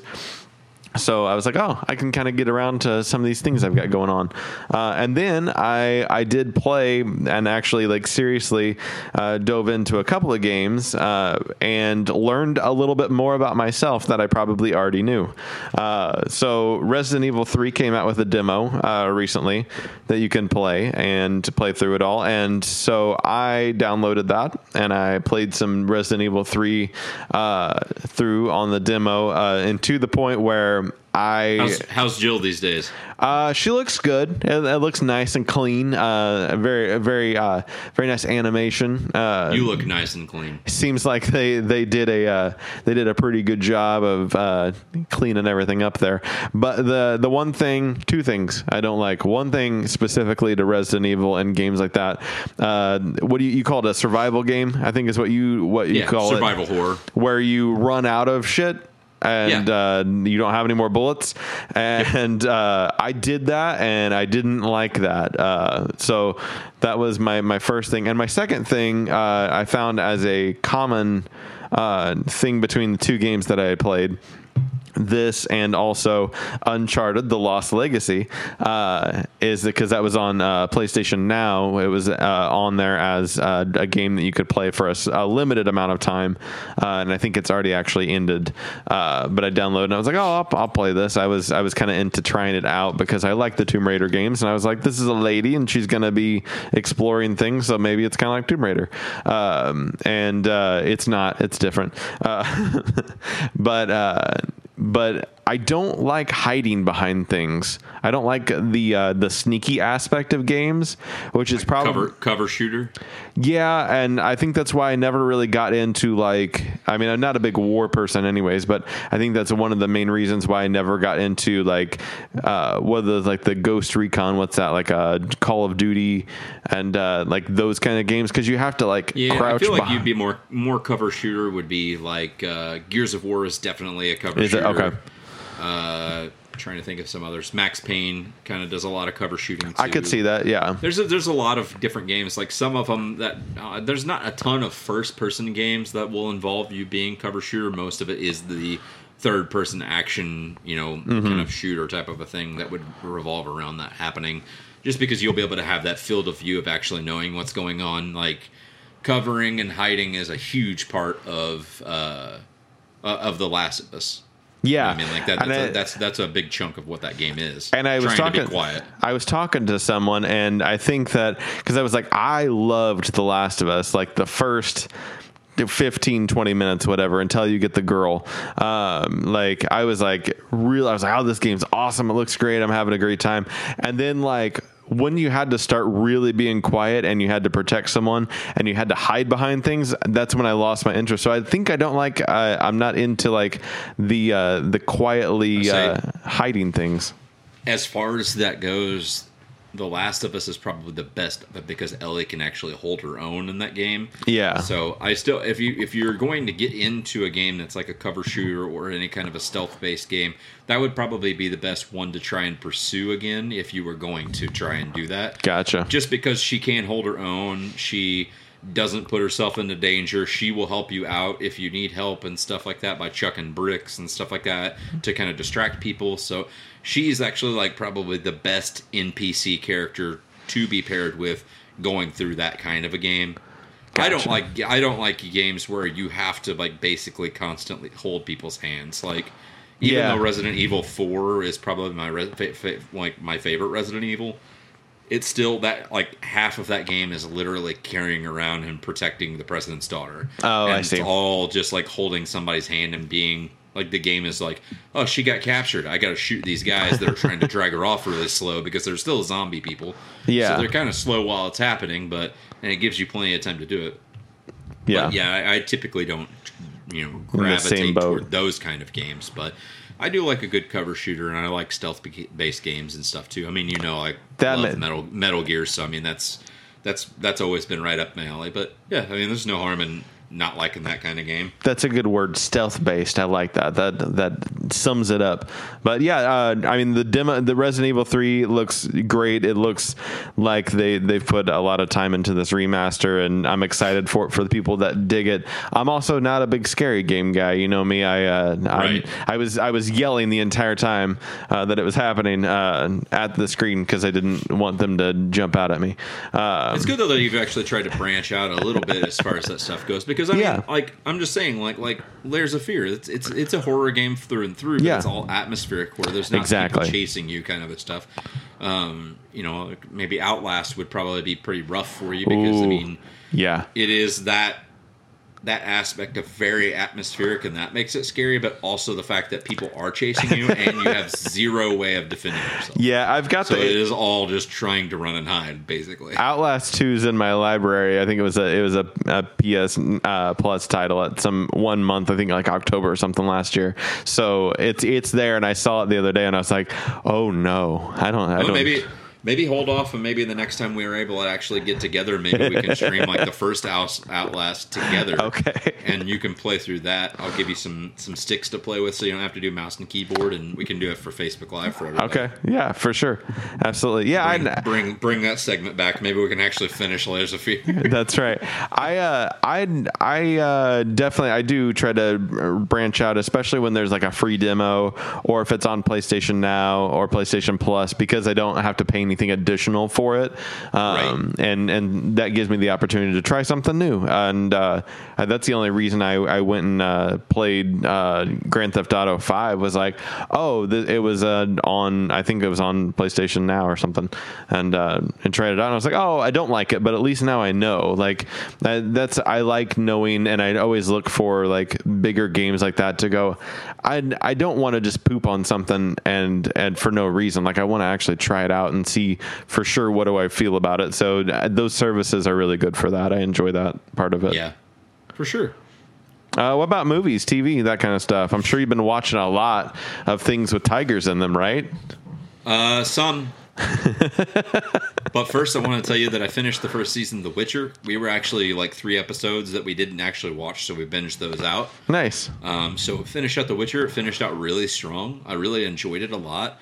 Um, there are some people that are very uh, either fanboy for the books or fanboy for the games or both maybe that I've heard a lot of kind of like dissonance from as far as like they're not really sure if they really enjoy it or not. They're kind of half and half about it.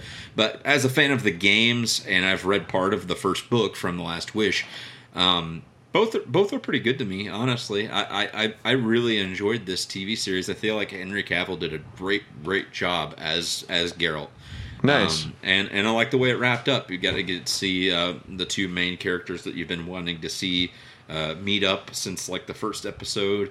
Uh, kind of meet up. You get some different things that have happened since probably like the fourth or fifth episode. You know that there's like a time differential that's Mm-hmm. been going on. So what you've been seeing with Geralt has actually been like his past, Oh, okay. leading up to. Um, there are segments that happen within the last two episodes that are like holy shit when this stuff is going on in the first episode and you see like Ciri or Cirilla uh, look over to like the left and there's nobody there or different things that are kind of going on Geralt was actually like literally there the entire time Huh. trying to find her specifically and then you know kind of the culmination of the very last bits of it is them them meeting together and uh, now i think the next part of this the second season will probably be them just trying to find uh, another character that they have now lost basically They gotta Um, they gotta put a leash on him or something. yeah it would be hard to do because the character they're trying to find now is is a, a sorceress chick and she just kind of does whatever she wants because she can just open up portals and go Oh. wherever she wants to go Yeah, that'll yeah that'll do Uh, it. So yeah, that kind of does it. Uh, we've watched probably the first half of Nailed It season four. It came out uh, yesterday. Yep. Um, it's always a, a go-to for us. It's a fun watch watching people be bad at, at cooking and uh, has cool celebrity guests on there. Uh, I think the first episode was uh, Matt Walsh from Veep, and he's also a comedy writer, does stand up and stuff. Uh, and then the second episode, I think, had Fortune Feemster. She used to do a lot of stuff with Chelsea Handler. She is also a stand up comedian as well. Um, and then a couple others that I think were like more like actual like chef chefs, you know, like pastry chefs or whoever it may be Oh, okay. Um, professional ones that would actually be like kind of judging them, judging them, but they're all baking horribly, so it doesn't really matter. Uh, but it's always good, a good time. I always recommend it for people. Uh, if you like any kind of cooking show in any way, shape, or form, this is always a fun watch because it makes you laugh while you're doing it. Yeah. Uh, and then, yeah, lastly, we've watched uh, we've watched the first half of Tiger King. Oh, you haven't finished it yet. Did not finish yet. It is uh, the the thing that is sweeping the nation uh, during uh, these trying times. Uh, it is just uh, I Carole fucking Baskins. I just cannot believe. I love that something silly like this can bring everybody together because uh, this has to be the one thing that there that everybody has watched in the entire nation. Um, it, it surprises me. I, I you know uh, there is some breaking news with this series today. there is. Didn't know if you heard that. I but did not. I, would like to bring. Let's rewind time. We're bringing back the news because we wanted to talk about Tiger King. Let's do it. Uh, uh, Mr. Joe Exotic has actually been pulled from prison because he has contracted COVID. oh, he's not just isolated. I thought he was isolated in prison. They, they isolated him, but they actually pulled him out, and they're putting him in a separate facility now because of it. Oh, okay, gotcha. Well, his is starting to escalate substantially and get a little worse. he doesn't seem like he washes well, um, so I'm not surprised that he might contract something like that. Yeah, He, uh, he or got- maybe even another disease. Who knows? who knows? Maybe it's maybe it's a false alarm. It's something else. It's difficult to say. These are trying times. What uh, what is uh, what's your impression of of said Tiger King? You want you want me to do an impression of the Tiger King, or you want Um, I you want to know what I think about it? I didn't know that was an option, so yes. Well, if I was going to watch the Tiger King, I think it's uh, it's it's a very entertaining thing uh, for anybody that wants to know my actual physical impression of what it was like to watch the Tiger King. Go to facebook.com slash random hero xx. It's not only the home for our live streams, it's also the home for your up to date news content on all things Justin. So you can see me hanging my head in shame and saying, I can't believe this is real. they uh you're and you're not even all the way through that this story uh is one that you cannot make up like there there's so much in there and so many twists and turns that you're like how how did this But it's even like one of those things. Like I'm picking up everything that everybody is saying as it goes along. Yeah. of, not not just with the memes, but everything else. Like there are people that are like, it wasn't until episode three that it finally clicked for me. It wasn't until episode three, blah blah. blah. And I was like, I get it. The first two episodes were kind of goofy content to kind of let you know who this guy is, Yeah. who these people are, who Carole is, who her person is, who uh who the doc is, who his doc doc side of shit, introducing who the fucking characters. Cuban Cuban drug lord guy that was away for however long that's back now and has exotic animals, who all these people are. And then it gets to the third episode, and the third episode is literally all about Carole potentially being the person that killed her first her first husband. And that's how she has her millions and stuff. Yeah. And I was just like, oh. So the third episode is where it actually gets good because we're actually talking about like espionage, murder shit kind of that's going on. This is like this is turned into the uh what's the other dude from the Netflix series? I don't know cold Making case a murder. oh making a murder yeah except for It's, it's like it's turning like making a murder was like had this going from the get. You know about both sides, Yeah. kind of giving each other their pieces, being like, "Hey, he really was framed." You know, he really is innocent, and then the other side being like, "No, I mean, this is the evidence." Blah, blah, blah. but this is like it took up to three episodes for it to finally get to that level of docudrama. and it is so much more like I never watched Making a Murder. Uh, I had no interest in it, and so I this has captured everyone's imagination. Whereas, like, if you like crime drama, you're into Making a Murder, but like if you are just a human with a pulse, you're like, what is going on over here? And you just Yeah. have to look at this train wreck, and it is I, I honestly, I, I honestly do. I've not watched the second season of Making a Murder, and I feel like having a second season to that show was kind of null and void because they kind of put a fucking pin on it. You know, Oh, I see. it, it wrapped up the first season, to me anyway. Now, I probably will eventually go back and watch that second season, but it is a really good docudrama as far as like a crime drama, you know, series goes because you know it's fascinating to see how like you're like oh steve avery and the, the other kid uh, that's his uh, nephew they're both like almost seem like they're borderline slow and they don't seem like they would legitimately be capable of this and they're it makes it seem like the cops are using them to cover them up because they're just podunk redneck people that nobody would know like hey they're they're basically just they're they're insane because they're slow and it's almost like that's what the entire thing is about. That's funny. They kept his nephew, uh, Brendan, Brendan Dassey is his name. They kept him in like a holding facility for like two days straight, and this kid's like 17, Uh-huh. and he's like he is slow, a slow kid. And they kept him in this thing, and they're just basically feeding him exactly what to say. And you Oh. get to see this footage that's like inside the room of them saying stuff. And they're just like, just say you did it. Just say you uh-huh. did it. We can let you go. Just say you did it. Yeah. That's all you have to do. You just say, and, and then he starts eventually confessing to stuff that he probably really never did, but it's just them like almost peer pressuring him and I shit gotcha. like that. And it's just crazy. yeah, that's wild. This is wild. Uh, have you watched anything else? Uh, yeah, I watched a couple movies. Uh, actually, before the movies, I've been uh, catching up on Fear the Walking Dead slowly. Um, I'm really just hardcore into the whole uh, Walking Dead uh, world right now.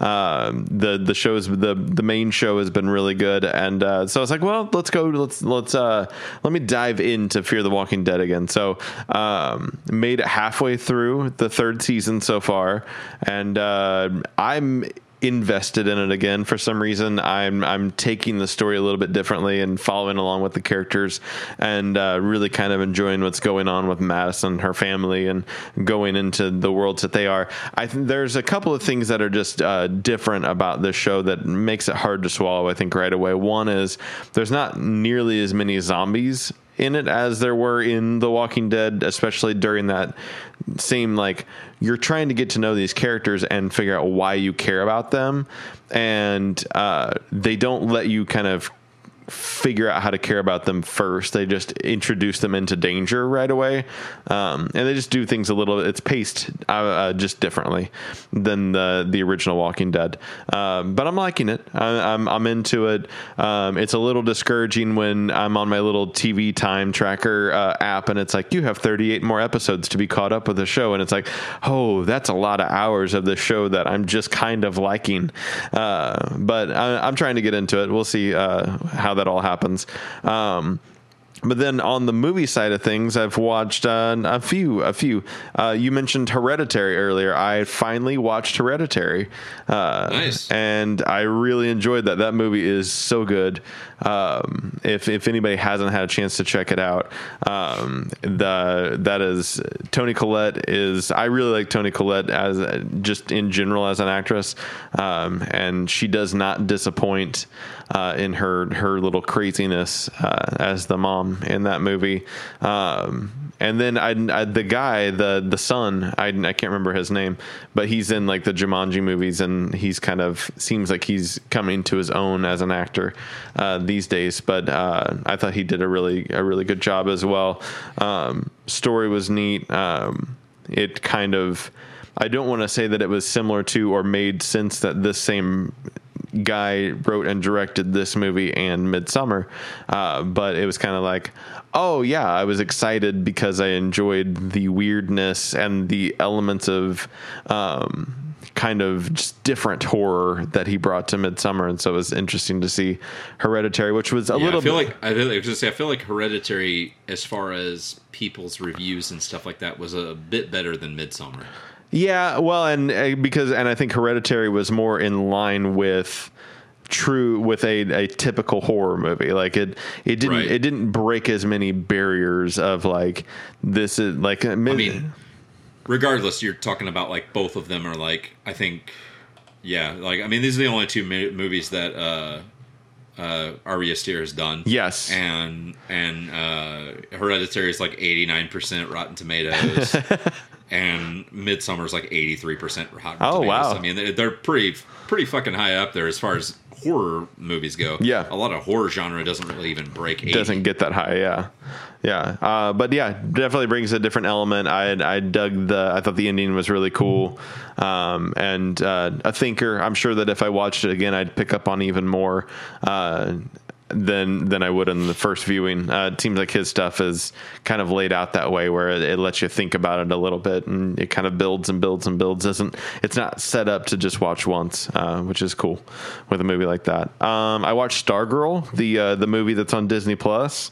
Uh, uh, with Grace VanderWaal as the kind of uh, quirky uh, homeschooled girl that that comes to to high school and uh, and then she uh, befriends this kid and they kind of start a relationship um, and she's just kind of changes the whole entire town uh, when she comes to town, and uh, with her kind of quirky way to be different and um, and challenge the normals, and um, gets the kind of raises the school spirit and the whole town and. Uh, and this kid, she obviously has a uh, individual relationship with, and and kind of gets him out of a slump as well. Um, and it was just a nice little story. And then she she uh, something happens at the end that I, I shouldn't spoil uh, if anybody wants to go check it out. But it's on Disney Plus. It's one of their new movies that they've got. Um, I, I would definitely recommend it if you like a, a nice little feel good uh, movie. I don't th- I don't feel like it's super like geared towards like only kids or or anything like that. It's not like a, a teen drama necessarily. I think it's just a nice little story that uh, probably is for the whole family, which seems like what Disney Plus is kind of gearing towards normally on that. So I'd recommend it. Cool. And Grace VanderWaal is a she's a uh, has a nice uh, she's a, a good singer as they say, and uh, she she plays the ukulele and whatnot. And uh, if you're familiar with her music at all, um, there's there is some of that in this movie. And then last but not least, I watched the Birds of Prey. The film The film Birds of Prey, uh, whether you want to call it Harley Quinn and the Birds of Prey, colon Harley Quinn colon Birds of Prey. Harley Quinn, col- colon, Birds of Prey, and the uh, fantabulous emancipation of the one Harley Quinn. Um, and I'm gonna call it. I'm gonna call it Birds of Prey colon Harley Quinn colon Batman subcolon. There's like a small. It's underneath the regular colon. is that what a, a subcolon is? Yep, and then and the last one is these trying times. This uh, this movie was good. I um, I go into a movie generally with uh, low expectations. You know that about And me. popcorn. Uh, you know that I, I don't necessarily have uh, I don't there's not a high threshold for me to be to leave a movie and go that was good I had a good time it was fun um, and I went the same way with this but I thought that it it built well it was a it was a good story um, a lot of things to do um, it was one of those movies where you just go well that was kind of a that was an action movie um, with with zany characters that are kind of chew the scenery a bit and whatnot. But I think it was just a solid action movie um, in the way that like uh, you might see, you know. Any other like it's a it's Charlie's Angels but with cooler characters essentially and and a better story, um, because you've got people with makeup and and code names and everything and but it's it's How was how was Black Mask? uh, uh, he was good, and uh, Ewan McGregor was was awesome. I think he kind of just got to be wild uh, a little bit in there. Um, the the part of I don't know where you would say uh, what's what, where am I going with this? Um, if you had uh, if you didn't have him put on a mask, he would have just been a cool character. So it didn't really uh, matter that he was Black Mask, and the the mask thing was just kind of a throwaway. There was no like reason for it, but there wasn't a reason not to. So um, I'm sure that that worked out just fine. He played the part of the character that is Black Mask, um, but he was just really just hyped up and and a little a little cray cray um, on it. So I dug that.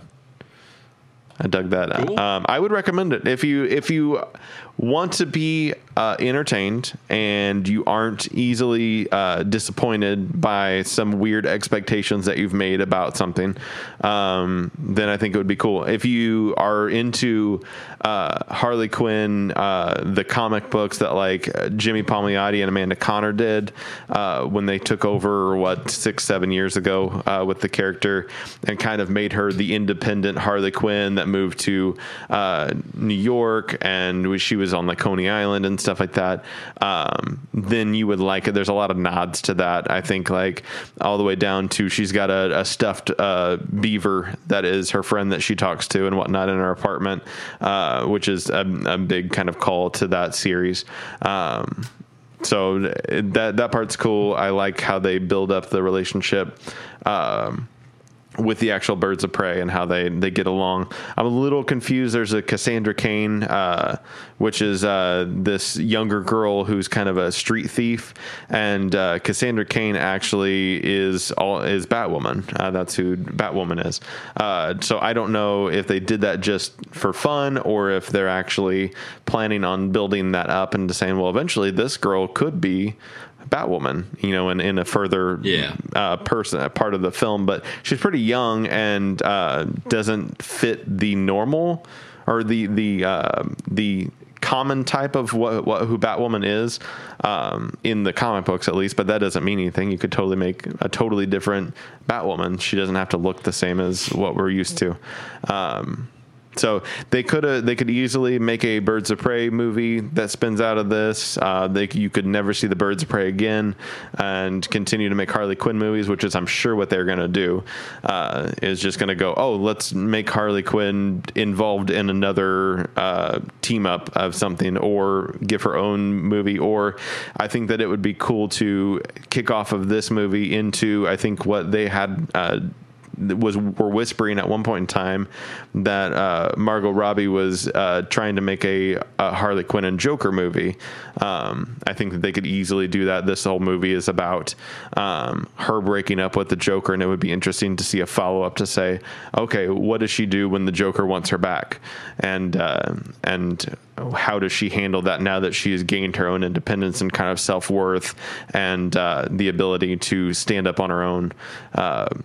They would and if if Jared Leto comes back and he's like come with me girl and um and she's Wow. like and she's like no I'm not going to do that uh that would be kind of cool so uh check it out it's uh it, it came out early on uh, all the things so you can you can check that thing out Nice. what about the music The music, there's a lot. There's a lot of music that happened. yeah Uh, the Weeknd released his new album After Hours. Uh, I have thoroughly enjoyed it front to back and listened to it a couple of different times at least. Uh, some really good singles off of it too that have come out. Nice. like Heartless uh, is good stuff, and then he had another one that released not too long ago too. But um, really good stuff. Really like it a lot. Uh, same thing. Gambino surprise dropped. I think it was like a week or two ago. Yeah. That website, but it was like a Donald Glover presents is what it was under. yeah Um, but that whole thing you could only listen to it front to back, and it's now been separated out Into tracks. put out onto the yeah set onto tracks. Uh, it's called three fifteen twenty. Mm-hmm. Um, just the date that it was initially pushed out. Um, I- it has a couple of title tracks on there, but the rest of the tail end of it is all just uh, basically cut up into time tracks, Mm-hmm. like where it would have been like time wise on the album. Is where it like kind of cuts up into. Uh, one of the tracks, I think it's "Time," which is like a quote unquote single on there, uh, has uh, Ariana Grande singing backup vocals with him and stuff. and Oh, it's really cool. good. Nice. I started to listen to it, but I hadn't really got a chance to kind of sit and absorb it. Uh, I kind of started, and then something came up. So I, a lot of people there was a debate uh, at one point in time that kind of because uh, the Weeknd's album and gambino's album basically came out like right at the exact same time Oh. that same like just days window Yeah. apart from one another like the Weeknd came out on a friday and then i think that sunday afternoon at like 1 p.m or some sh- or at 3 a.m on sunday afternoon that same week was whenever gambino dropped that one. I see. so a lot of people were kind of doing compare and contrast if i was picking between the two honestly this time around even though i'm a huge gambino fan I think the Weeknd takes it it's just a really good, well-rounded album, and it's really really nice. Real nice. band that I've talked about on here before, The Wrecks, has a new single out. Uh, I had mentioned them before because they had another song uh, that called uh, called "Freaking Out" that came out that was really good. But whenever I went to go listen to their other library from music before, it wasn't really great to me. That was like the only song that I really enjoyed. And this is technically another single. Uh, it's called "Out of Style." and uh, I, I actually really enjoy this one a lot too. So I'm hoping this is kind of the, the the direction we're going with this new album once it actually finally releases. Um, but it's really solid. I recommend it to some good alt rock in the same vein of that of kind of like Cage the Elephant in a way. Cool. Uh, Nothing but Thieves. We talked about them the last time, but they have a new single out called "Is Everybody Going Crazy." Um, it's kind of following the same suit as uh, one of their other releases uh, that came out a year and a half ago now. It's newer. Uh, had like Forever and Evermore on it. It's almost like the music backup sounds kind of like Queens of the Stone Age. Oh, okay. Uh, kind of following that more just straight up rock tone of like Queens of the Stone Age. Uh, Man Man released a new single too uh, called Future Peg. Their album, uh, they they made a big huge thing. It's still going to be coming out. I think it comes out this week, if I'm not mistaken. Uh, and they said regrettably their their tour's getting pushed back further and further and yeah, further. for sure. So they're not going to get a chance to go and do the tour for the album like they like to, but they're still going to plan on releasing the album digitally for everybody on time. Um, I think they have like pressed versions of it on vinyl and stuff for people that pre-ordered that'll still go out as anticipated because they're already here. They're not coming from like out of the country, so that'll still go out to everybody and get to them on time. So that's cool. Uh, and the last two is uh, a band I talked about on here too that is just a straight up synthwave band called Magic Sword. Mm-hmm. Uh, they just released a new album called Endless. It's really, really, really good synthwave stuff, and it all has like kind of, uh, it's very like I guess thematical in a way because they have like a way that they dress on stage and like kind of almost like a weird lore to this band about this like sword uh, that that it all kind of like bleeds into, and it kind of almost like a story that it writes itself, but it's all just synthwave music. Oh, okay. But I guess they, they've they've kind of talked about it like in interviews before, like how this kind of all kind of tells and paints a story of these three characters and the sword that they're going after. It's like a legendary sword.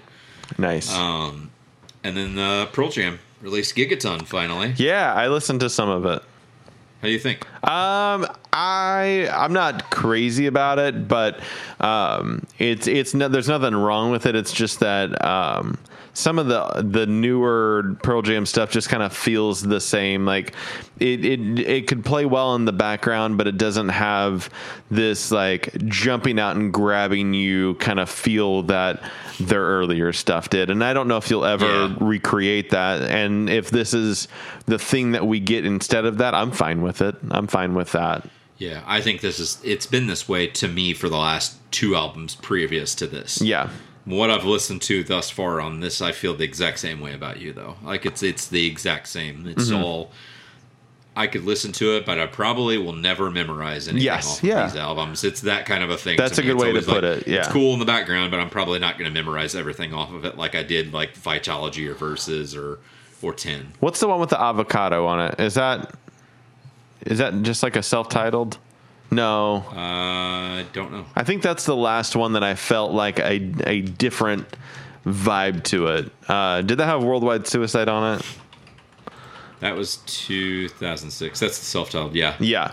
that's the one with World Worldwide Suicide. That was the last time I was like, "This is different," and I, I'm into it. And and it didn't have the same obviously following. I think there were some strong feelings, uh, the opposite of that even for that album. But it was like, okay, they're trying something that has some aggression to it. Um, it has some some feeling to it. And then after that, I kind of felt like, for the most part, we're getting into uh, what I call the Bruce Springsteen phase. Uh, Yeah, which is I can see that. It's just kind of there's nothing wrong with it. It feels good. You kind of relax and listen to it. But I'm never gonna really like you. That you summed it up perfectly. I'm not gonna memorize the lyrics to this stuff. Yeah, it's like because I mean, like, uh, what was after self-titled was Backspacer. I think was what came out in like like 2000. Yeah, had all the like little pictures on it. That one had like Just Breathe on it. And that song was really good. Yeah. But I mean, I, as I said, like there's a couple of singles and stuff off those. Like Lightning Bolt had a couple that was like that. Uh-huh. I'm sure this one will too. But it's nothing that's like crazy memorable. Yes. So I, I agree. Like anything from like self title with like Worldwide Suicide on it is probably the last bit. That was the first like. I saw them for the first time live in 2007, and that was at uh, Lollapalooza, and they were touring still from this album Oh, okay. from from from uh, self-titled. Yeah, I gotcha. I gotcha. Yeah, so it's, it's okay. Good stuff. You listen to anything else that I haven't listened to? Yeah, uh, Alkaline Trio put out a new three song EP, uh, and uh, you'll never guess what the title is. Alkaline Trio. No, EP. The trio. It's just called EP. Uh, it's got three songs on it. Um, they aren't. Uh, they you know just uh, I think it was last year or maybe the year before they came out with "Is This Thing Cursed," um, and and that was a pretty good album. There were some pretty solid songs on there. Uh, if you if you like that kind of thing, uh, this kind of felt like maybe B sides uh, from Okay. from that a little bit. They just weren't as catchy. The the uh, uh, first song on it, "Minds Like Minefields," uh, was a, um, a Matt Skiba driven song, and it just it was okay.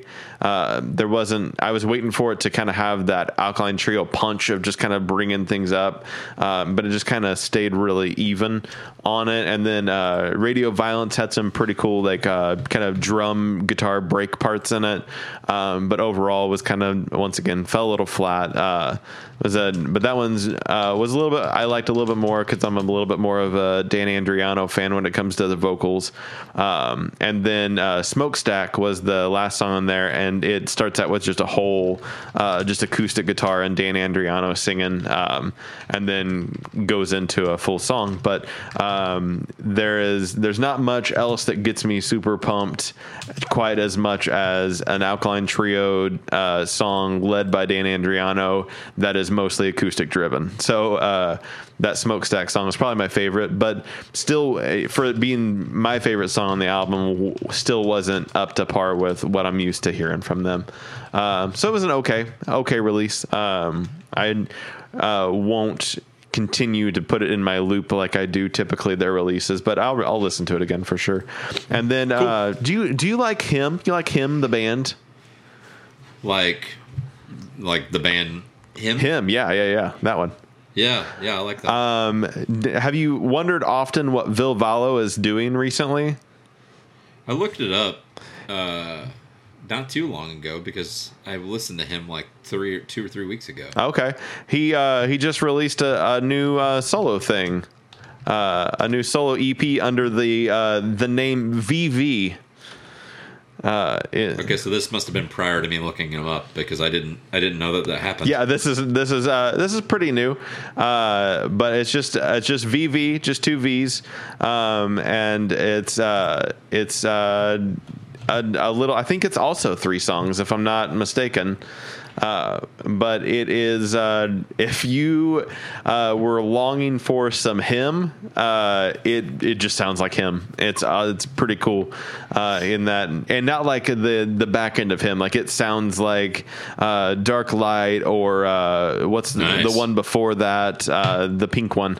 Uh, Razor Blade Romance. yeah, like it sounds like it's right within that realm of like music, and I was like, oh, this is Razor really Blade Romance is my favorite. this is uh, real nostalgic uh, in that it's called uh, Gothica Phonetica Volume One. Volume one. Yes. I just added it on my on my uh, me old Spotify and downloaded it. Yeah. So. So if you were ever a, a him fan and uh, and you just want a little bit more of that, go check that out because uh, oh boy, it, it does it for me. I was I was like it, it, the the hooks weren't the same. I'm I, you know because there's some pretty like hooky songs that are like immediately like you it's a brain worm it's stuck in your head from first listen Yeah. uh, i wouldn't expect that kind of thing from this but the feeling is there for sure so Dope. that's my music Dope, bro. Comic books and books. Guess what? what Guess. You didn't read anything. I read a book. You read a book?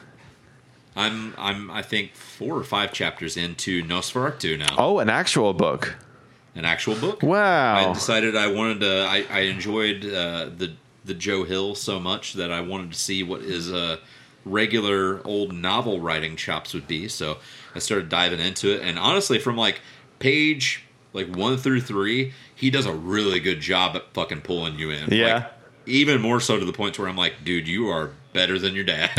I, I he- honestly think he, makes is. he like pulls you right in, and the way he started talking about uh about the the vampire like kind of coming back to life because that's how it like really starts. It's not really a spoiler. It's, it's about him like in a hospital and he's in a coma. Mm-hmm. Uh, and uh, this nurse is kind of taking care of all these patients, and she wakes up and starts grabbing her arm and starts talking about all of the stuff that you kind of have heard, maybe either from, be from a trailer or just reading the back of the book, being like, uh, she starts, he starts saying like her son's name, like he he'll uh, he'd be a great addition to Christmas Land, and w- you'll be a great addition too with the with the woman that doesn't or the woman of the gas mask or something like that, and starts like ta- spouting all this weird crazy lore, and you're just like.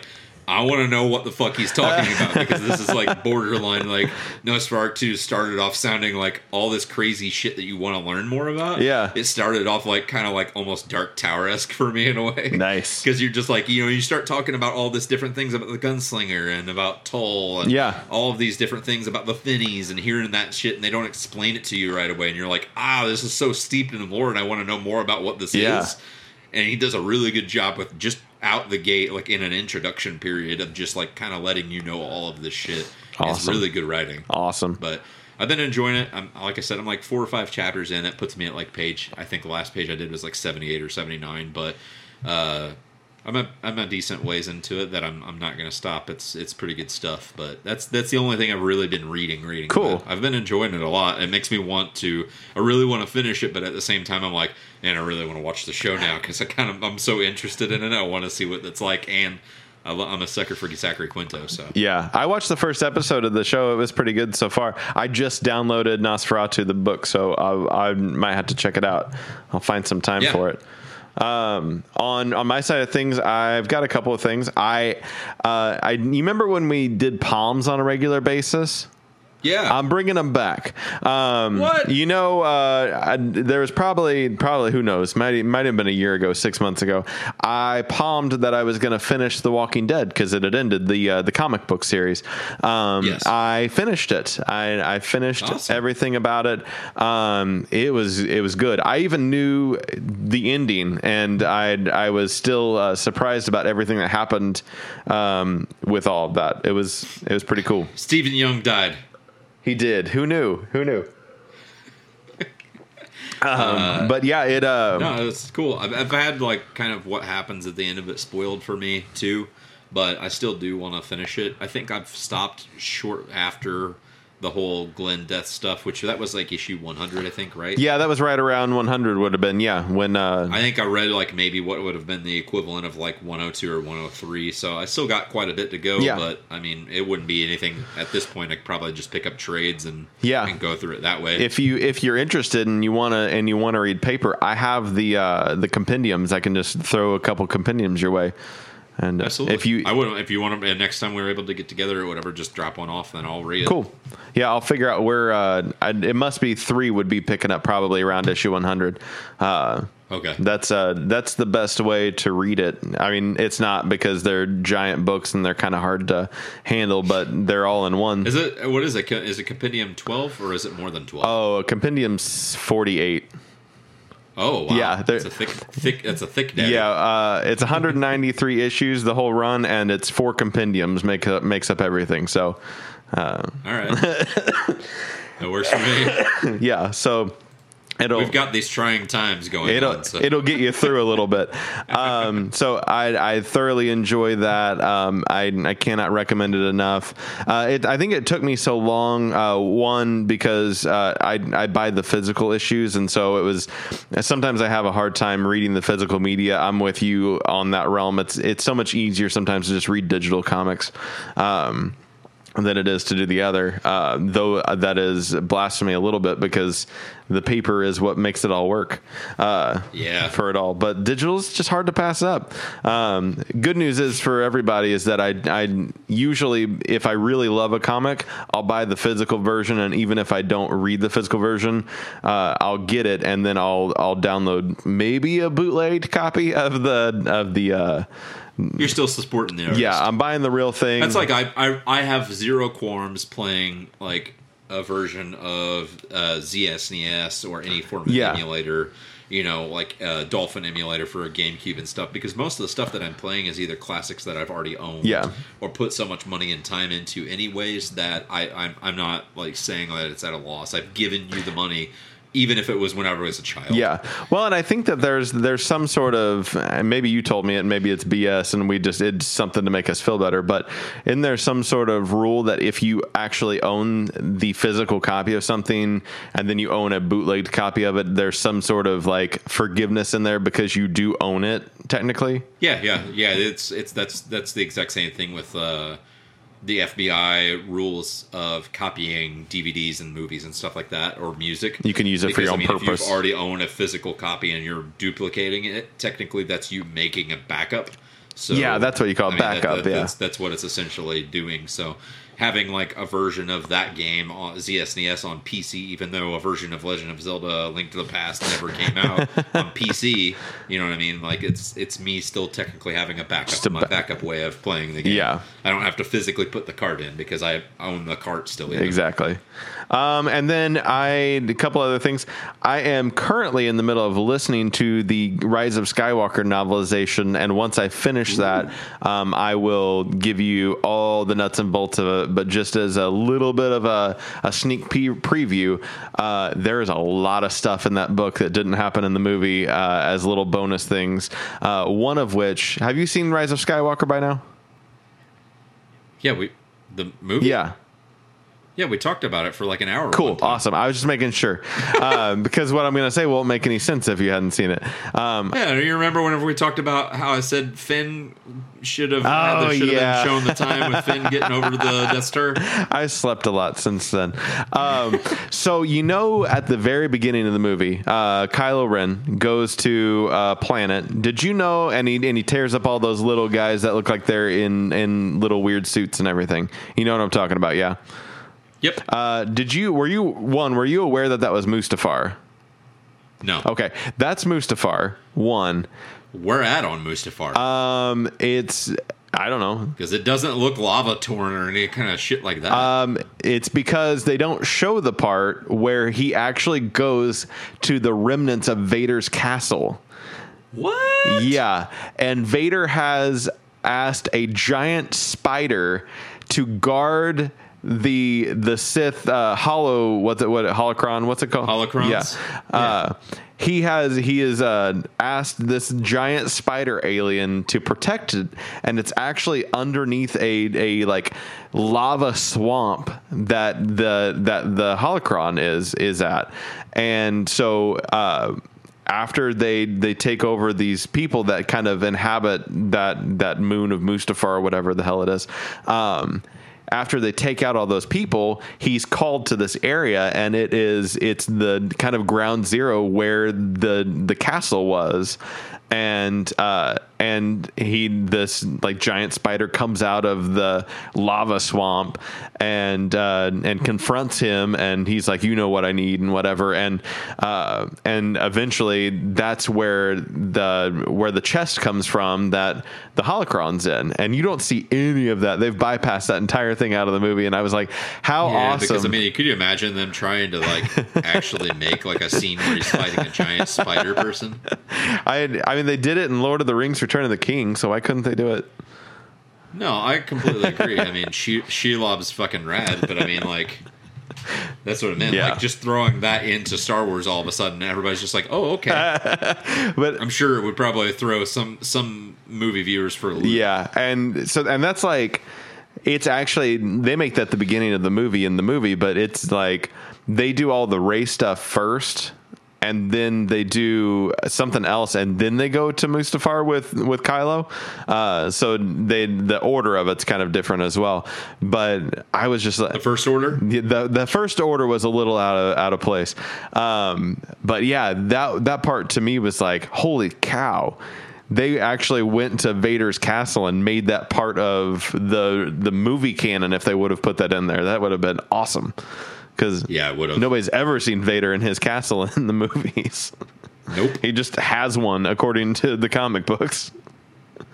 So Is that? Do you get to see his castle at all in Rogue One? Because I've still never watched Rogue One. Um, yes, you do. I forgot about that. There is a section. I think that's the only time that you actually get to see it. See it, right? Yeah, because they tell on and they they tell on the the rebels. They tell on Rogue One. They go to Vader and they're like, Vader, they're having problems, and he's like in his castle, and he's like, all right, and that's when he leaves and goes to mess things up.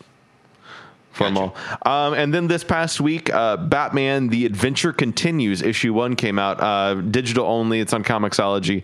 Uh, very few comic books are coming out right now because actually, uh, Diamond has stopped shipping new comics, and a lot of the comic book uh, publishers are then therefore no longer producing comics. Right. Um, so that's all a weird little thing. It looks like maybe the end of April they'll return, but that's to be seen. But in the meantime, digital comics can still come out, and um, so digital only, I think, is really where they're coming from in trades.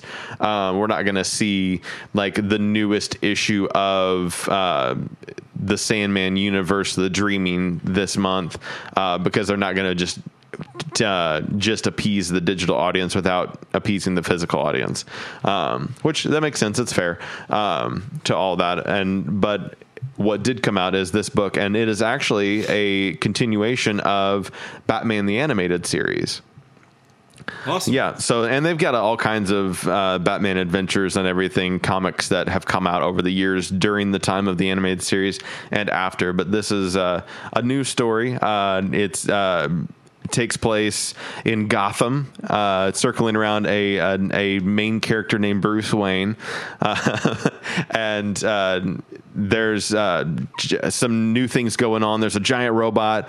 Uh, he takes some alien uh, some alien technology from Wayne Technologies that Superman had given Bruce um, at some point in time, and now he's got to figure out who it is. Uh, and come to find out, uh, it is uh, Luther from Cheers that stole it. No, it's Lex Luthor um, that stole it, and so that's where the issue ended. Uh, is just that he found out that Lex Luthor is in his giant robot suit and uh, is ready to fight Batman. Uh, but it's uh, it's fun. I I enjoy uh, when. Uh, DC does these digital first comics because they're like 99 cents and they've got a, a decent amount of content for them. I think this is like a 22 page comic for 99 cents. Um, and they come out a little more frequently usually. And, um, and yeah, I like, I like these little fast pick me ups for 99 cents or, uh, my jammy jam when it comes to Comixology. So if you like Batman the Animated Series and you want something fun to read in these trying times, uh, I recommend that. Wow. I love Batman the animated series, and that seems right up my alley, Shad. Good. With these trying times and all. Oh, well, how does that make you feel? Uh, I feel New Zealand.